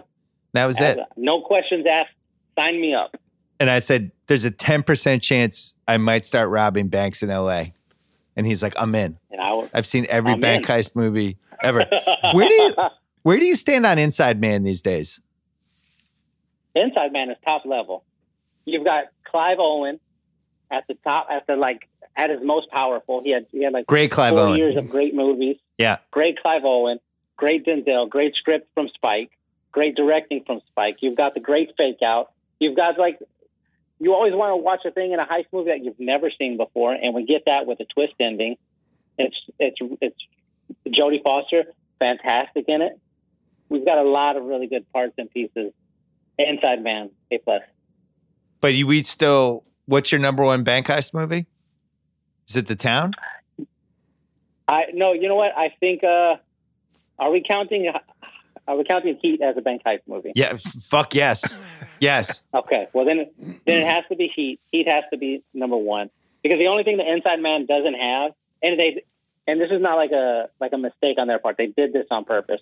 But I, every like great heist movie that I really just am, am in love with, I need a big shootout. I need for somebody I care about in the movie to die at some point. The Yeah. Town does it. Um, Heat does it. Inside Man, they like they, they they get super smart and wiggle their way around it, which was they did that brilliantly. But if we're picking number one, you've got to go. He he just has too many too many moments. Yeah, but Even though when you're rewatching it now, it's like unreal. but what's funny is you were we were kind of nudging you for heat for a couple years there. Me and Chris Yeah. Ryan. You weren't told you hadn't Mhm. totally come around and then you finally came around. It took a while. Yeah, because I kept trying to watch it, and then other stuff would happen. And Heat is like fucking seven hours long. You have to sit there and pay attention to the whole thing. You you have to pay attention to. This is not like a look at your phone movie. You've got No. to be dialed in to get invested. Because the big the, the the moment everything turned for me is I was re, I was watching the thing. I'm like, all right, you know, let me put my phone away. Let me just pay attention to this thing. I'm watching. I'm watching. I'm watching. I'm getting further and further pulled in. And then they do the scene finally everybody makes a big deal about the, the diner scene with De Niro and, and Pacino, Yeah. but I like immediately before the the diner scene when he pulls them over, and as he's walking, you see De Niro look at Pacino in the mirror as he's walking up towards him. It's the only time they make eye contact, Yeah. and then when Pacino gets there, he just stares forward. And that one moment, I was like, "Holy shit! This is this was like this is Hall of Fame acting right here. They're just going." They, I could tell they hated each other, but also kind of like admired each other a great deal. It's, just, it's, incredible. It's got to be number one. It has to be number one. It had to be one of the best moments to be on a movie set because those guys were still at even the peak of their powers. Just be like, all right, it's going down. Here's here's the Mhm. uh, here's the big diner scene. We did this on a pod before, and I can't remember what your answer was, and I don't know what House's answer is because he never played this game with us. If you were in a, oh, we did it during uh, Point Break when we did the Point Break we Point watched. Break, yeah. If if you were a bank robber, you're in a group of bank robbers. There's like four or five of you. Which guy would you be? I think I'm the driver. I thought. I, Oh, so I said I was that was I wanted to be the driver oh, why did you want to be the driver? because I'm the greatest driver in America. You've seen it. You drove with me yesterday. I did. We, Who's better than me? Well, Nobody. other than ignoring the Waze and adding an hour and twenty Well, minutes to that, that trip. was a directional issue. That was a directional issue. well, that's important to a bank robber getaway guy. The I direction matters. No, I don't trust Waze anymore. Well, what are you going to use? Waze when- has, when we have to Waze has betrayed me too many times. No, I'll, I would know the escape. All right, you'd have the escape route already mapped out. Um, Shea, which guy were you? I forget. I I want to be the guy who gets shot. I want to be like the.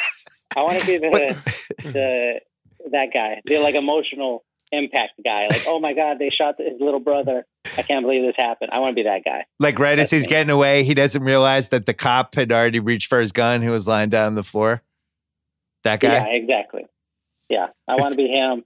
I want to be the. I want to be the guy in the like in the action movie when they're all stranded in the wilderness where we're we're, we're running away and like my glasses fall off and that's why I die. My glasses fell. Oh, your want to be that. your asthma inhaler Yeah. ran out of puffs. Yeah. That's like that. If if this is real life, that's me. I you know I want to be. I want to be the Garrett Hedlund.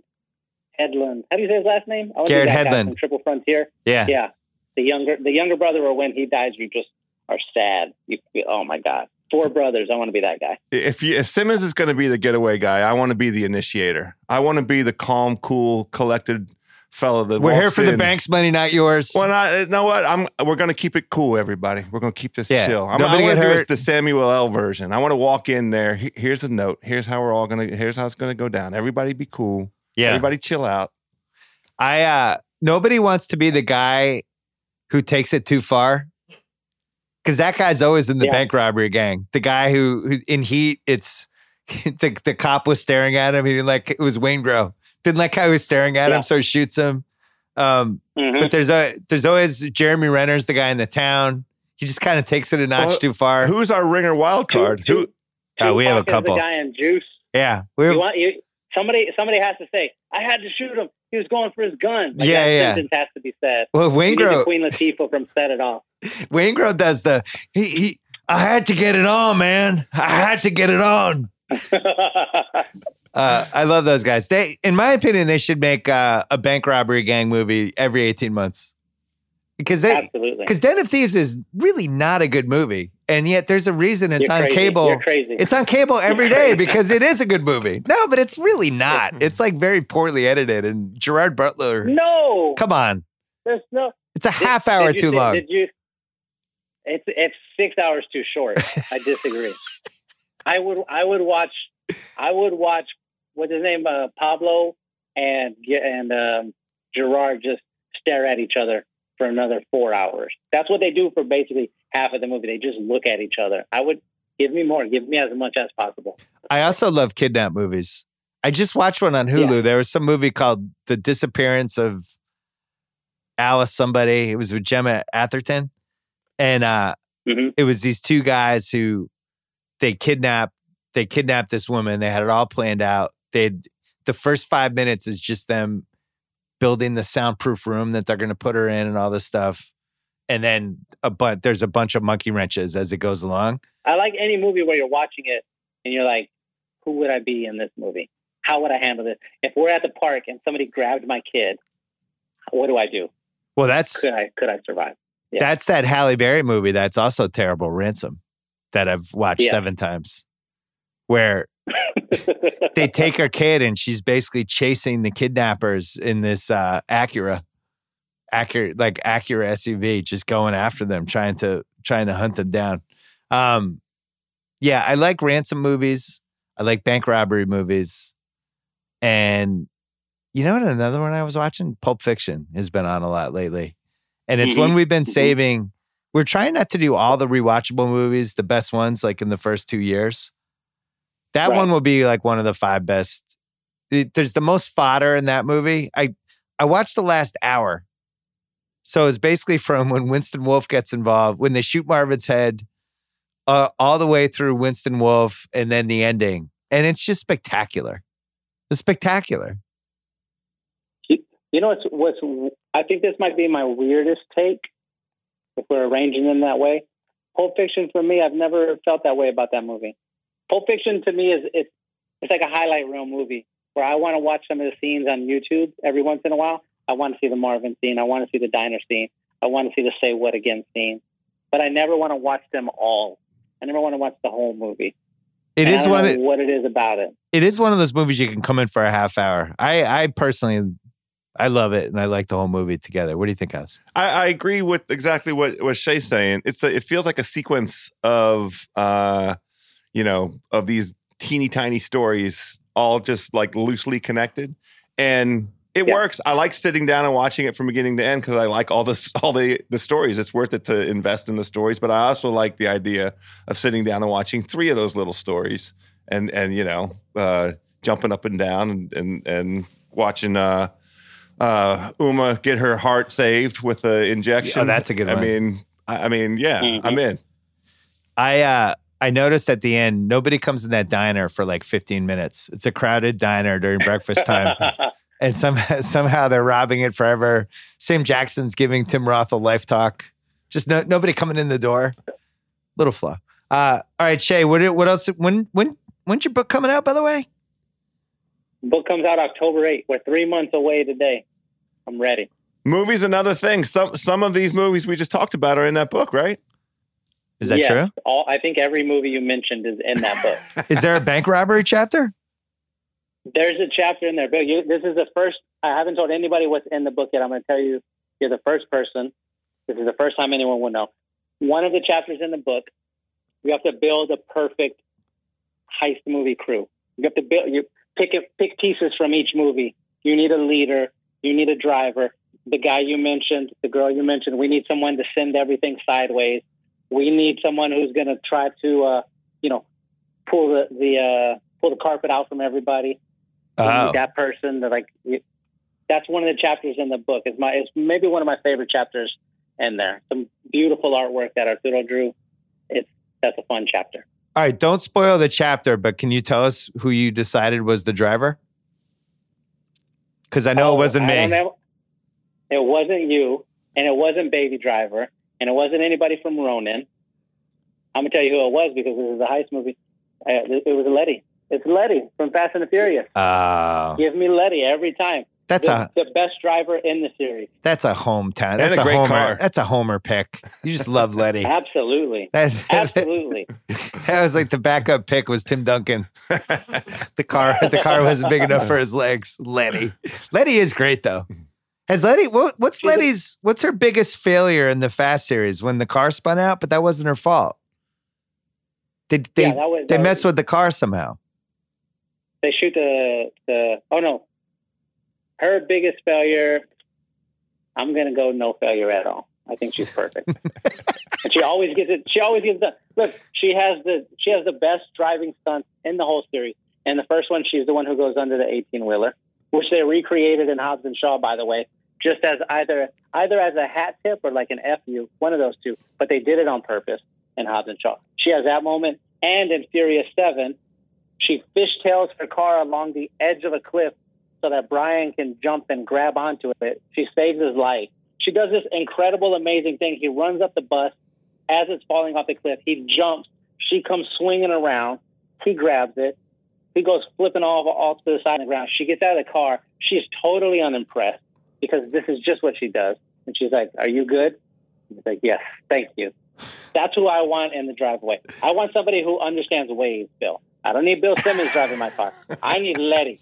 Give me Letty every time. Uh, I can't argue with that.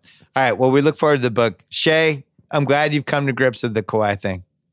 Thanks for coming on. Me too. Thank All you. right. See you, buddy. Later. Let's take a break to talk about PointsBet.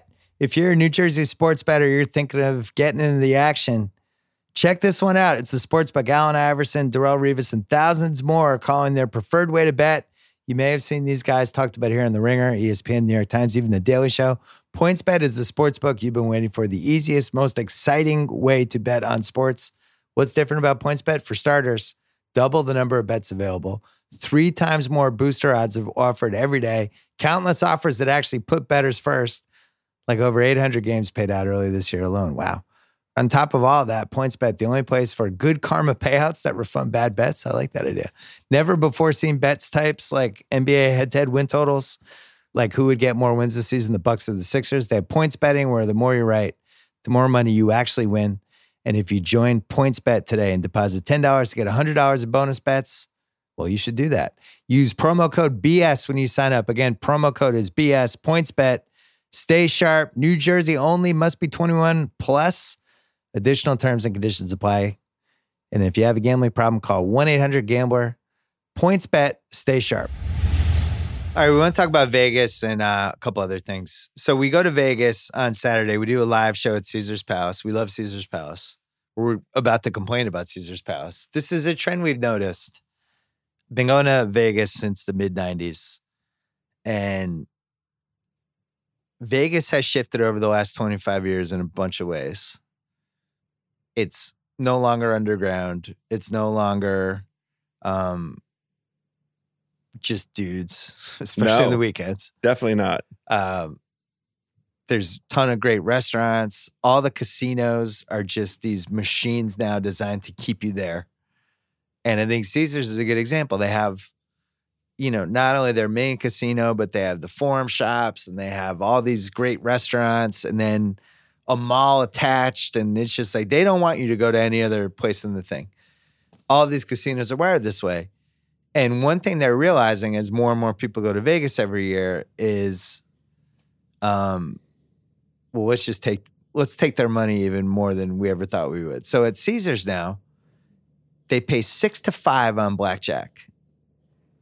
Which they don't tell you you have to look on the table, you don't even really realize it's there. It's a significant difference and it feels like they're they're stealing.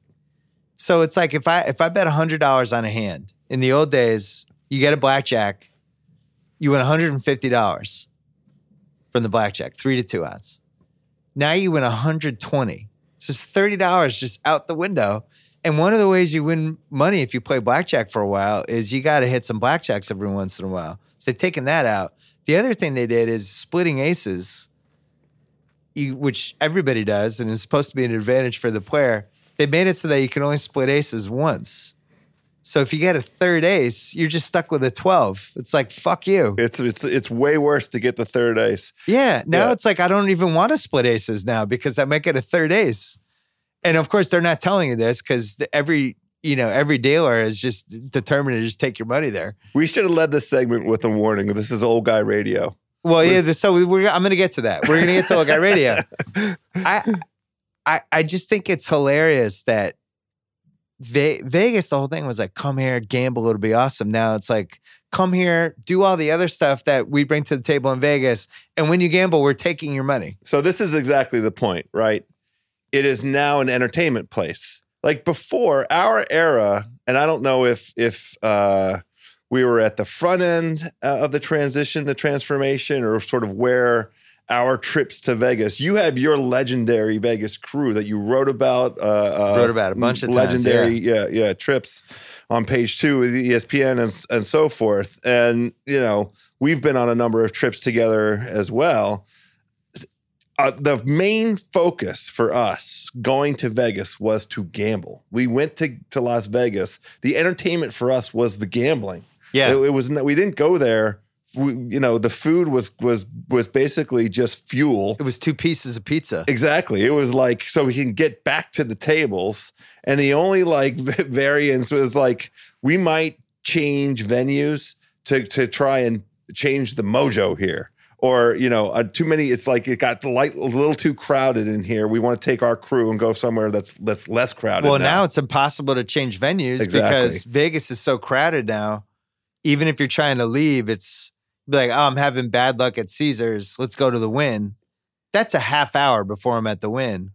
And if I want, even if I want to walk to another casino, that's 20 minutes. plus it's the effing desert. It's, it's so yeah, and it's hot. 100 degrees out.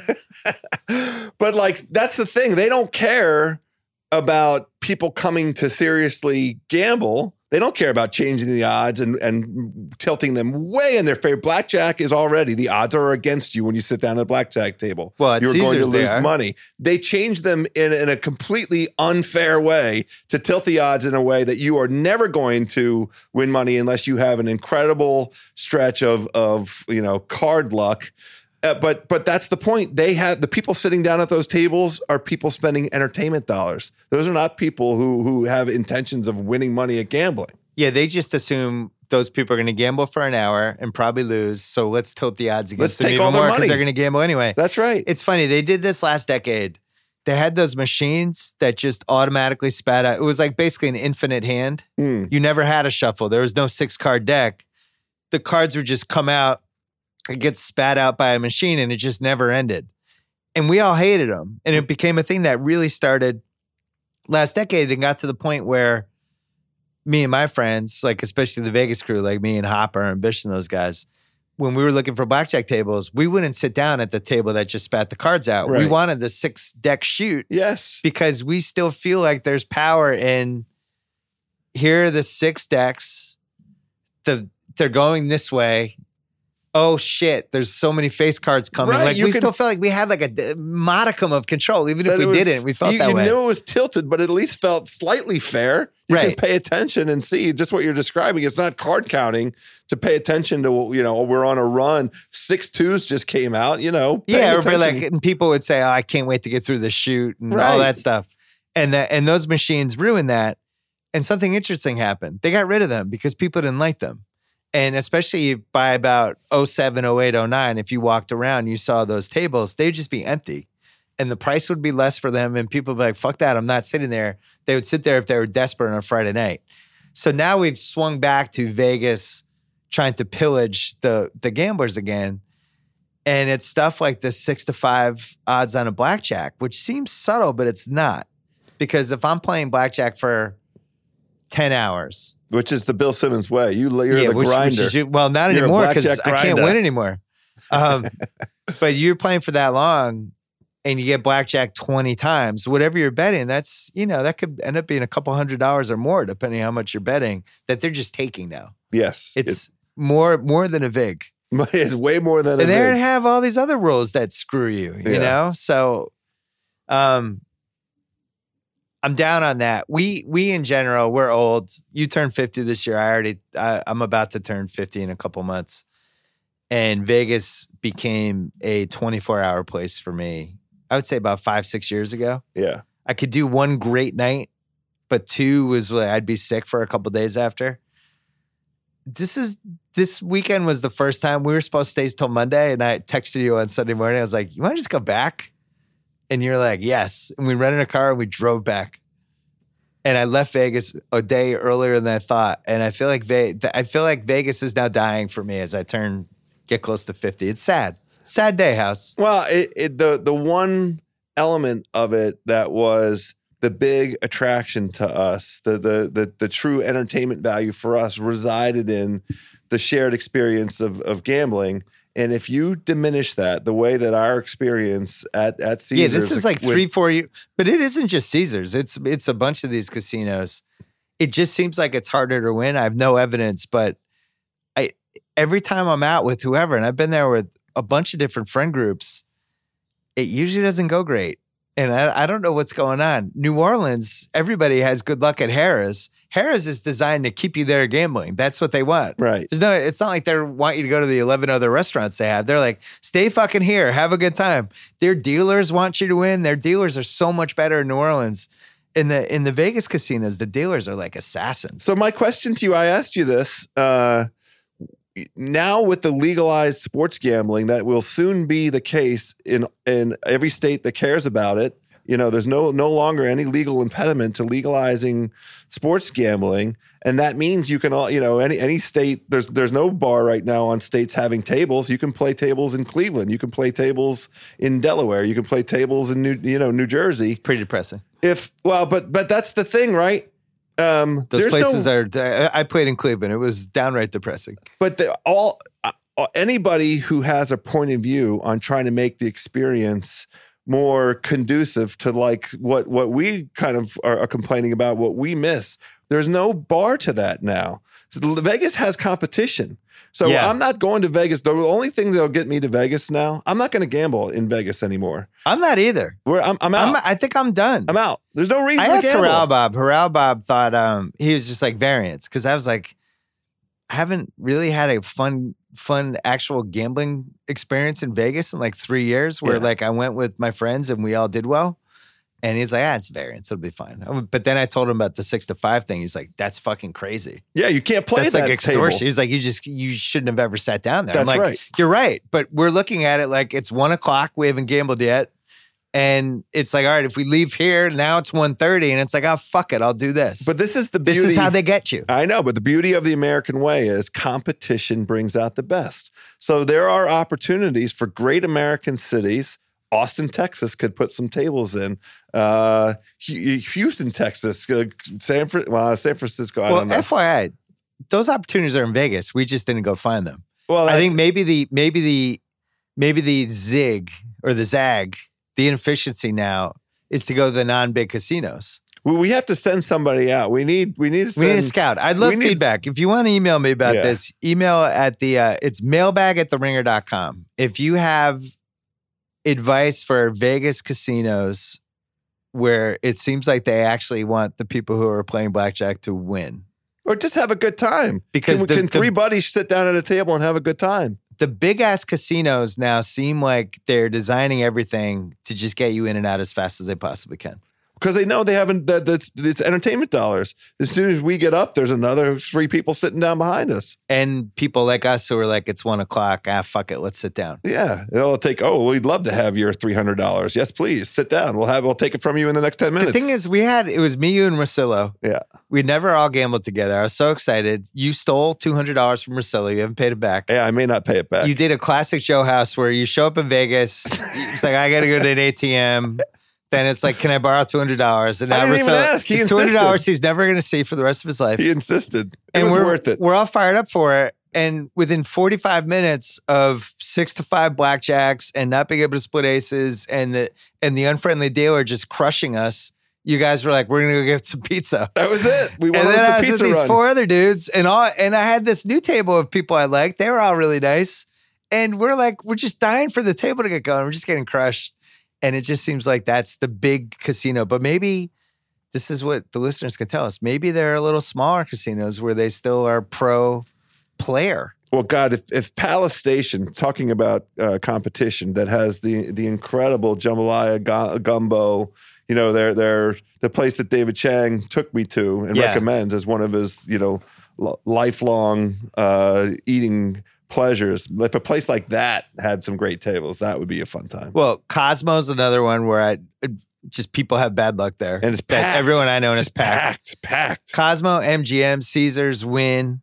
Um, I haven't been to Mandalay in a while. I don't know if it's that's on the radar anymore. But the big ass ones that know they have a ton of people, I, my advice would be don't gamble there anymore. I'll, I'll have some suggestions hopefully from the readers, but I think the new marketing efficiency in Vegas. See, now I've talked myself in. I'm going back.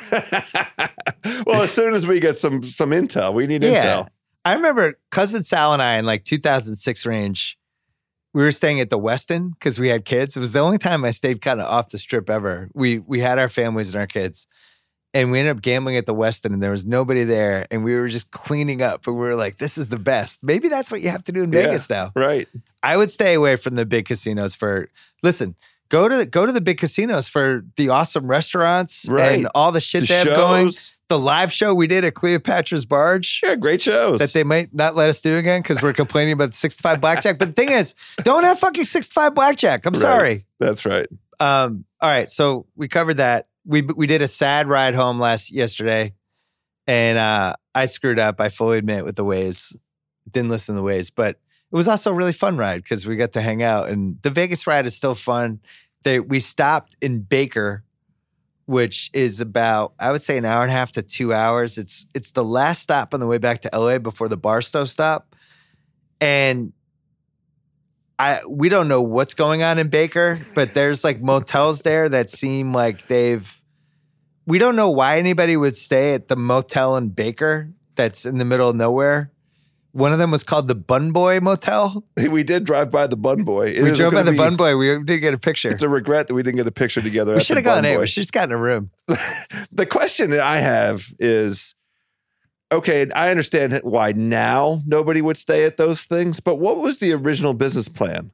In What- Baker? yes, how did those make sense ever. Well, obviously, obviously they didn't because none of them that we drove by were was it like a truck route? Is 15 north and south Maybe, a truck that's what route? it is. that is it a truck stop? people that just have to stop because they're going to fall asleep.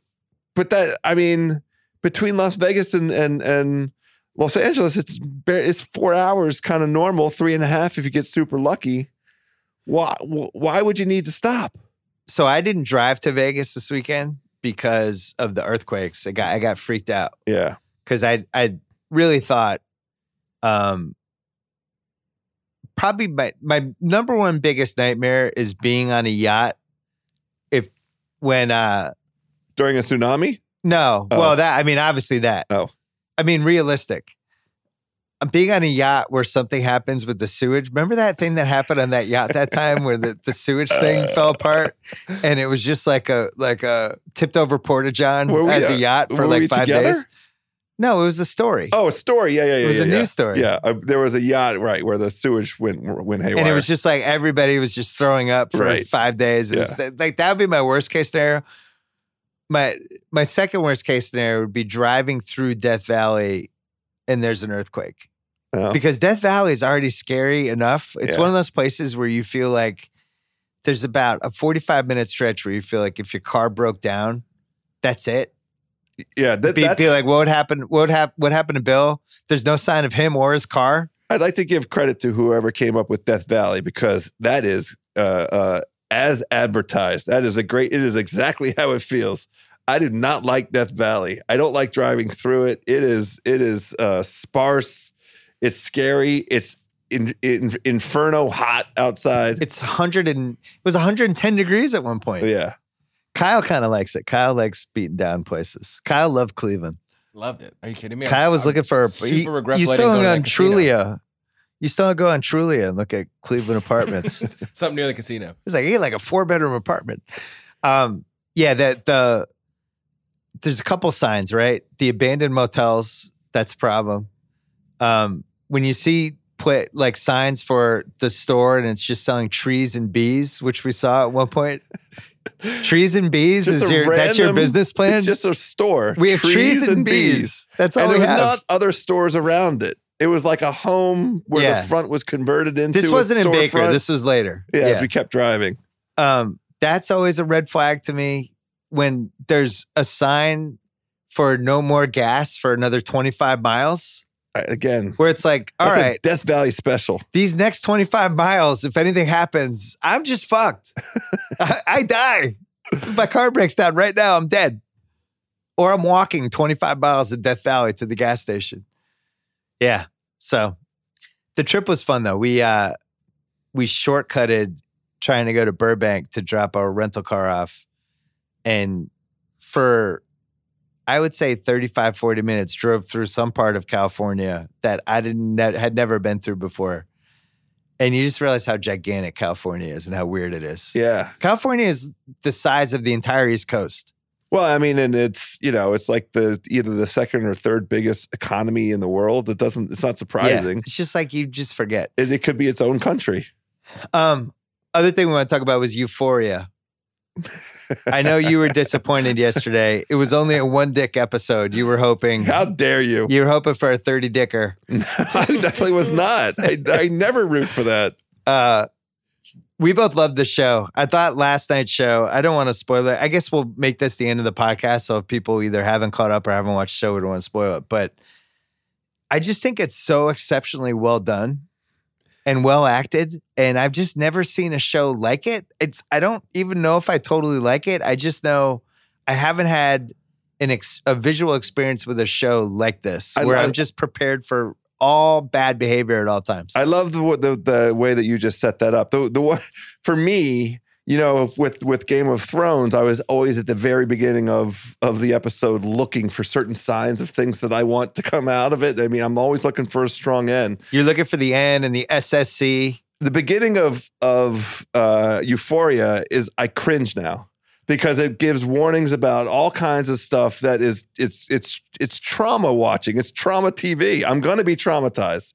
I just I Yeah, they- know it it- going in. They ask you to text somebody after the show to to deal with whatever emotion has been triggered in you. I've never seen a show like that. they they they hit 30 depraved human behaviors in every episode. if you have any of these problems in your life or know anybody who has any of these problems, here's the number to call. But they cover the entire gamut of the bad shit, the worst shit that can happen to somebody or that another person can do to to another person. Any and sexual provocation. kids as the vehicle. Yeah. It's it is it's a hard watch for me. I'm just telling you right now. It's not an easy. I can't sit down and be tired or be uh, uh, depressed or have something on my mind when I'm watching Euphoria. Having said all of that, I think it's fucking brilliant. I think it's brilliant too. And I think it's interesting. The criticism that seems to be against it, first of all, the 20 somethings are actually the demo that seem like are the most split on it, and a lot don't like it, which doesn't surprise me. Um, I think you have to look at it as this is not supposed to be a realistic show. It's not representative of, yeah, of they're the not demo. like, hey, here's here's what life is like in LA with rich kids these days. This is a worst case scenario, craziest case scenario. it's Gonzo. It's it's basically like all of your worst fears or just things you've heard about or things you don't totally understand, but on PEDs. yeah, That's the show. Yeah, and I I'm asking. Let me ask you. I don't sit and watch it as a as a parent and say, "Oh, I hope all these things don't happen to my kid." When I watch these Yeah, kids because going your kid's not old stuff. enough yet. But well, this is what I was just going to ask you. Do you have that experience watching this show? Yeah. How do I not? well, I mean, I mean, I mean, I learned yesterday, but I'm not letting my daughter on a fucking merry-go-round again. That's it. Oh, You're, no. you're 14. Oh, no. no. more merry-go-rounds for the you. carousel, Carousel. the carousel. Yeah, no more. Oh my God. You're god! done. Let's not You're talk. Any, done. we can't. Nobody be, over eight should be on a merry-go-round. I learned that last night. We can't be any more explicit about what way, that- happened in that scene. That was like not even one of the top six most It traumatizing not- moments. Not even. Cl- it wasn't even traumatizing, as far as I was concerned. Well, we I mentioned earlier it was a one dick episode. Unfortunately, the one dick was the most traumatizing moment of the episode, which was this giant fat guy jerking off to what was she like an eleven year old? Yes, she's supposed to be 11 in that scene, or, or Yeah. where she tw- uh, 11, somewhere 12, or in there. 13, yeah, one of those ages. Did you see it, Kyle? No, have not. I can't unsee it. Well, I mean, here's There's the thing. been nine things that's happened on the show that I cannot unsee. this is how the show communicates to you the experience that you're about to undergo. It's in the first five minutes of the show, and what they're doing is setting up this traumatic experience that one of the lead characters underwent as a as a child. Uh, because an 11 year old or 12 years. That, no, this wasn't Zendaya. It was, Oh, you're uh, talking about yesterday's episode. Yeah, yeah, yeah, No, this is the setup of the show. The setup of the, the they're giving us this flashback into her her childhood Right. where she was institutionalized, Yeah. and they want to show us what it is like in this particular facility. But she was introduced as because it was a boy who was convinced she was a girl, and then she transitions later. all all but true. the parents are like, "Wait Yeah. a second, you're a boy. What are you doing?" But but the thing is, like the show didn't have to show a, a gigantic guy jerking off to tell us that the institution was going to be rough, that it was a scary place. I didn't need to see his dick in his hand and him yelling bad curse words. yeah, but they, they to, to, to show that it's a youth facility for troubled youth, institutionalized. I'm going the other way. It it really banged home to me how troubled that place was. If we gave you, It was like, oh, there's a fat guy jerking off. This is a place I don't want to be. yeah, right no, here. No youth wants to be in that place. No, and, no. and so it was like not a stretch at all that, that she it was he, he- was a he uh, in those in that at that time of, of his life pre pre transition My favorite character is the one who's kind of becoming a porn. I don't want to say star, but she's feeling her oats in in the porn scene. yes and that actress, I don't know what her name is, but I think she's fantastic.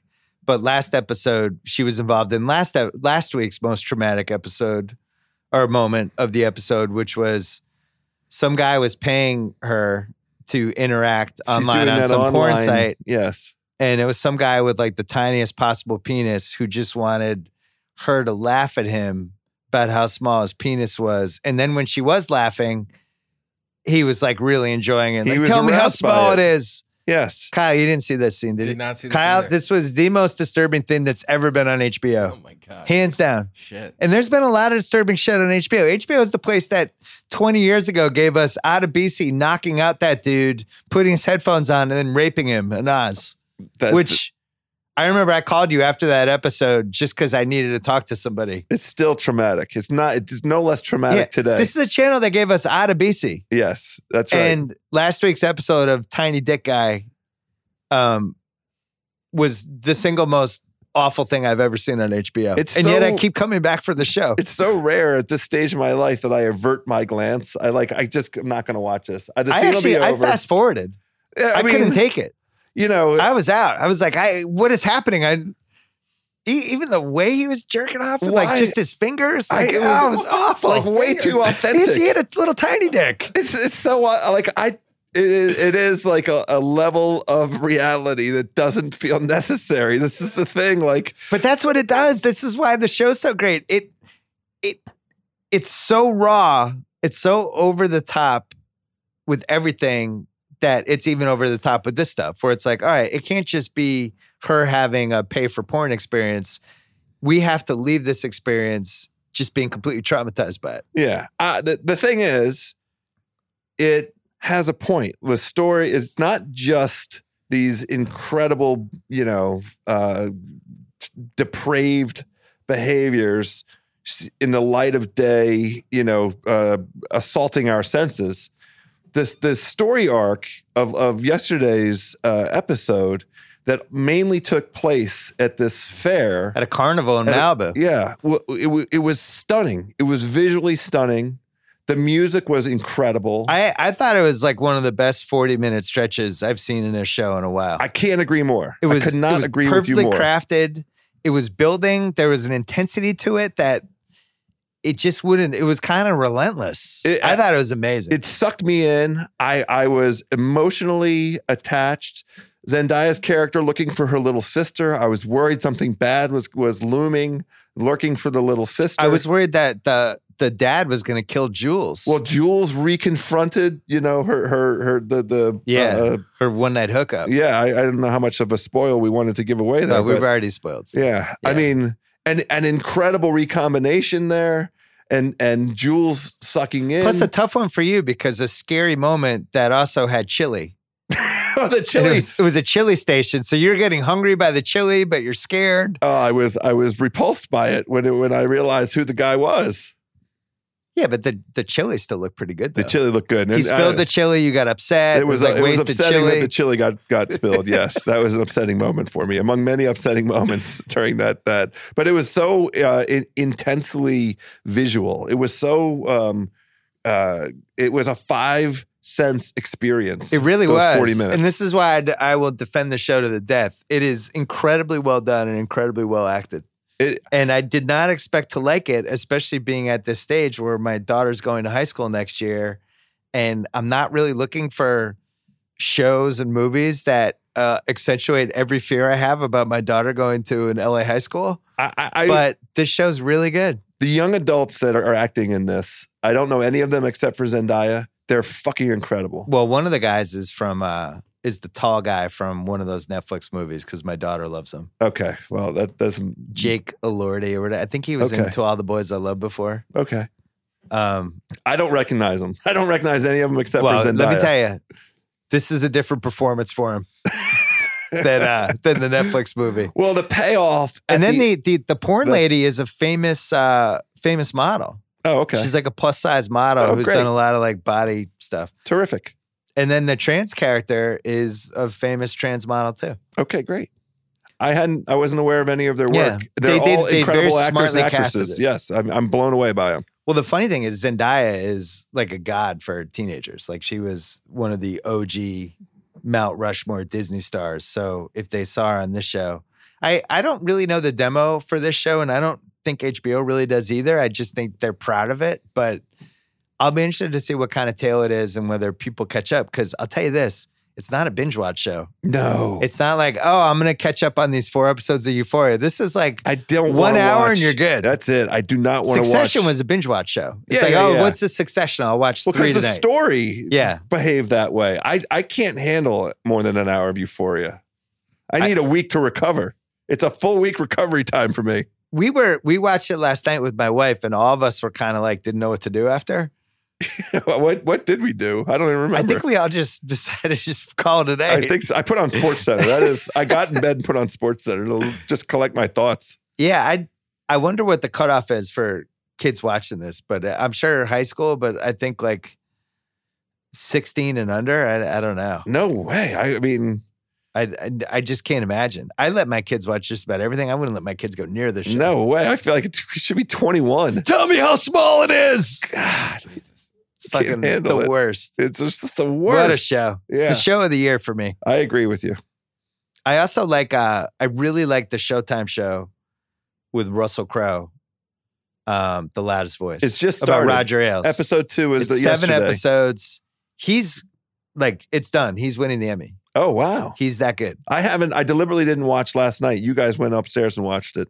I No, didn't. no, wanna, I, I watched ten minutes and fell asleep. yeah, I don't. I I want to watch episode one. I want to watch this one in sequence. I, I think it's a fascinating story. I was still reeling from staying up late in Vegas and then getting up at eight o'clock to watch the women's team. I'm interested to see. They can't romanticize it, right? Because he's not a good dude. He's a terrible person. So they can't show. Re- Oh, he's oh, he is not romanticized. okay, good. Yeah. Yeah, there's no like It- retelling that story that that puts shines a good light. It's the most cynical way to make money. I gotta say that the most shocking thing to me about that show is I learned stuff. I had no idea like how the Fox I don't watch the Fox News channel. I I didn't really know the background for how it started and you know what what the intentions were and how it was like a race against MSNBC to Right. get their version of a show versus and and just like what for lack of a better word a visionary he was Mhm. with creating a show and being like there's no show for these people we have to create it or no network for these people Right. why is that let's create it for them let's go all in on this idea and it's smart and but they paint all the it becomes clear pretty quickly what a loathsome guy he's going to become as this goes along Right.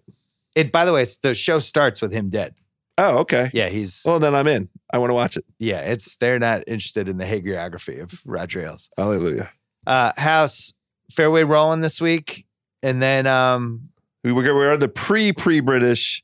pre pre british Yeah, that's the pre preview for the British Open. The, the Scottish Open's coming up, and this incredible kid Matthew Wolff, who just turned turned pro a month ago, he won the NCAA uh, individual title yeah barely two months ago, and then came on and won in his first handful of PGA Tour events. There are it only his third one his his his third event. That's exactly right. There are seven golfers in the history of professional golf who have won a professional tournament before turning 21. Every one of those has at least three majors, and this kid is now lined up. I mean, uh, you know, it's it's it's a new. you left out that star. he won with an eagle he won with an eagle on the 18th hole to win by a stroke to win by a single stroke. And it was, you know, he it was, it was an impossible putt from the fringe. Yeah, Matthew Wolff is the homie. The Wolf Pack is is all over him. wolf And, two f's uh, I think two it's two O's. F's. two o's I think it's W O O L F. oh really I think that's what it is. I, maybe Wolfpack works better if the spelling's weird. well, sure, right. I, I maybe I got it wrong. I, I need to see it to to. But anyway, a great story, and the Open Championship is returning to Northern Ireland. So great golf storylines coming up. House, pleasure as always. Always. Thanks to Joe House. Thanks to ZipRecruiter. Don't forget to check them out at ziprecruiter.com slash BS. Thanks to Whole Lotta, the new tasty new fruit, nut, and seed bar from Clif Bar. Soft baked snack bar, all the goodness you want, like pumpkin seeds, almonds, cashews, dried cherries, or ginger. None of the stuff you don't want. No gluten, soy, dairy, or added sugar. Plus, packed with 10 grams of plant-based protein. Visit clifbar.com slash BS for 35% off a trial pack of Clif Bar's new whole lot of bars. Clif Bar with one F. clifbar.com slash BS.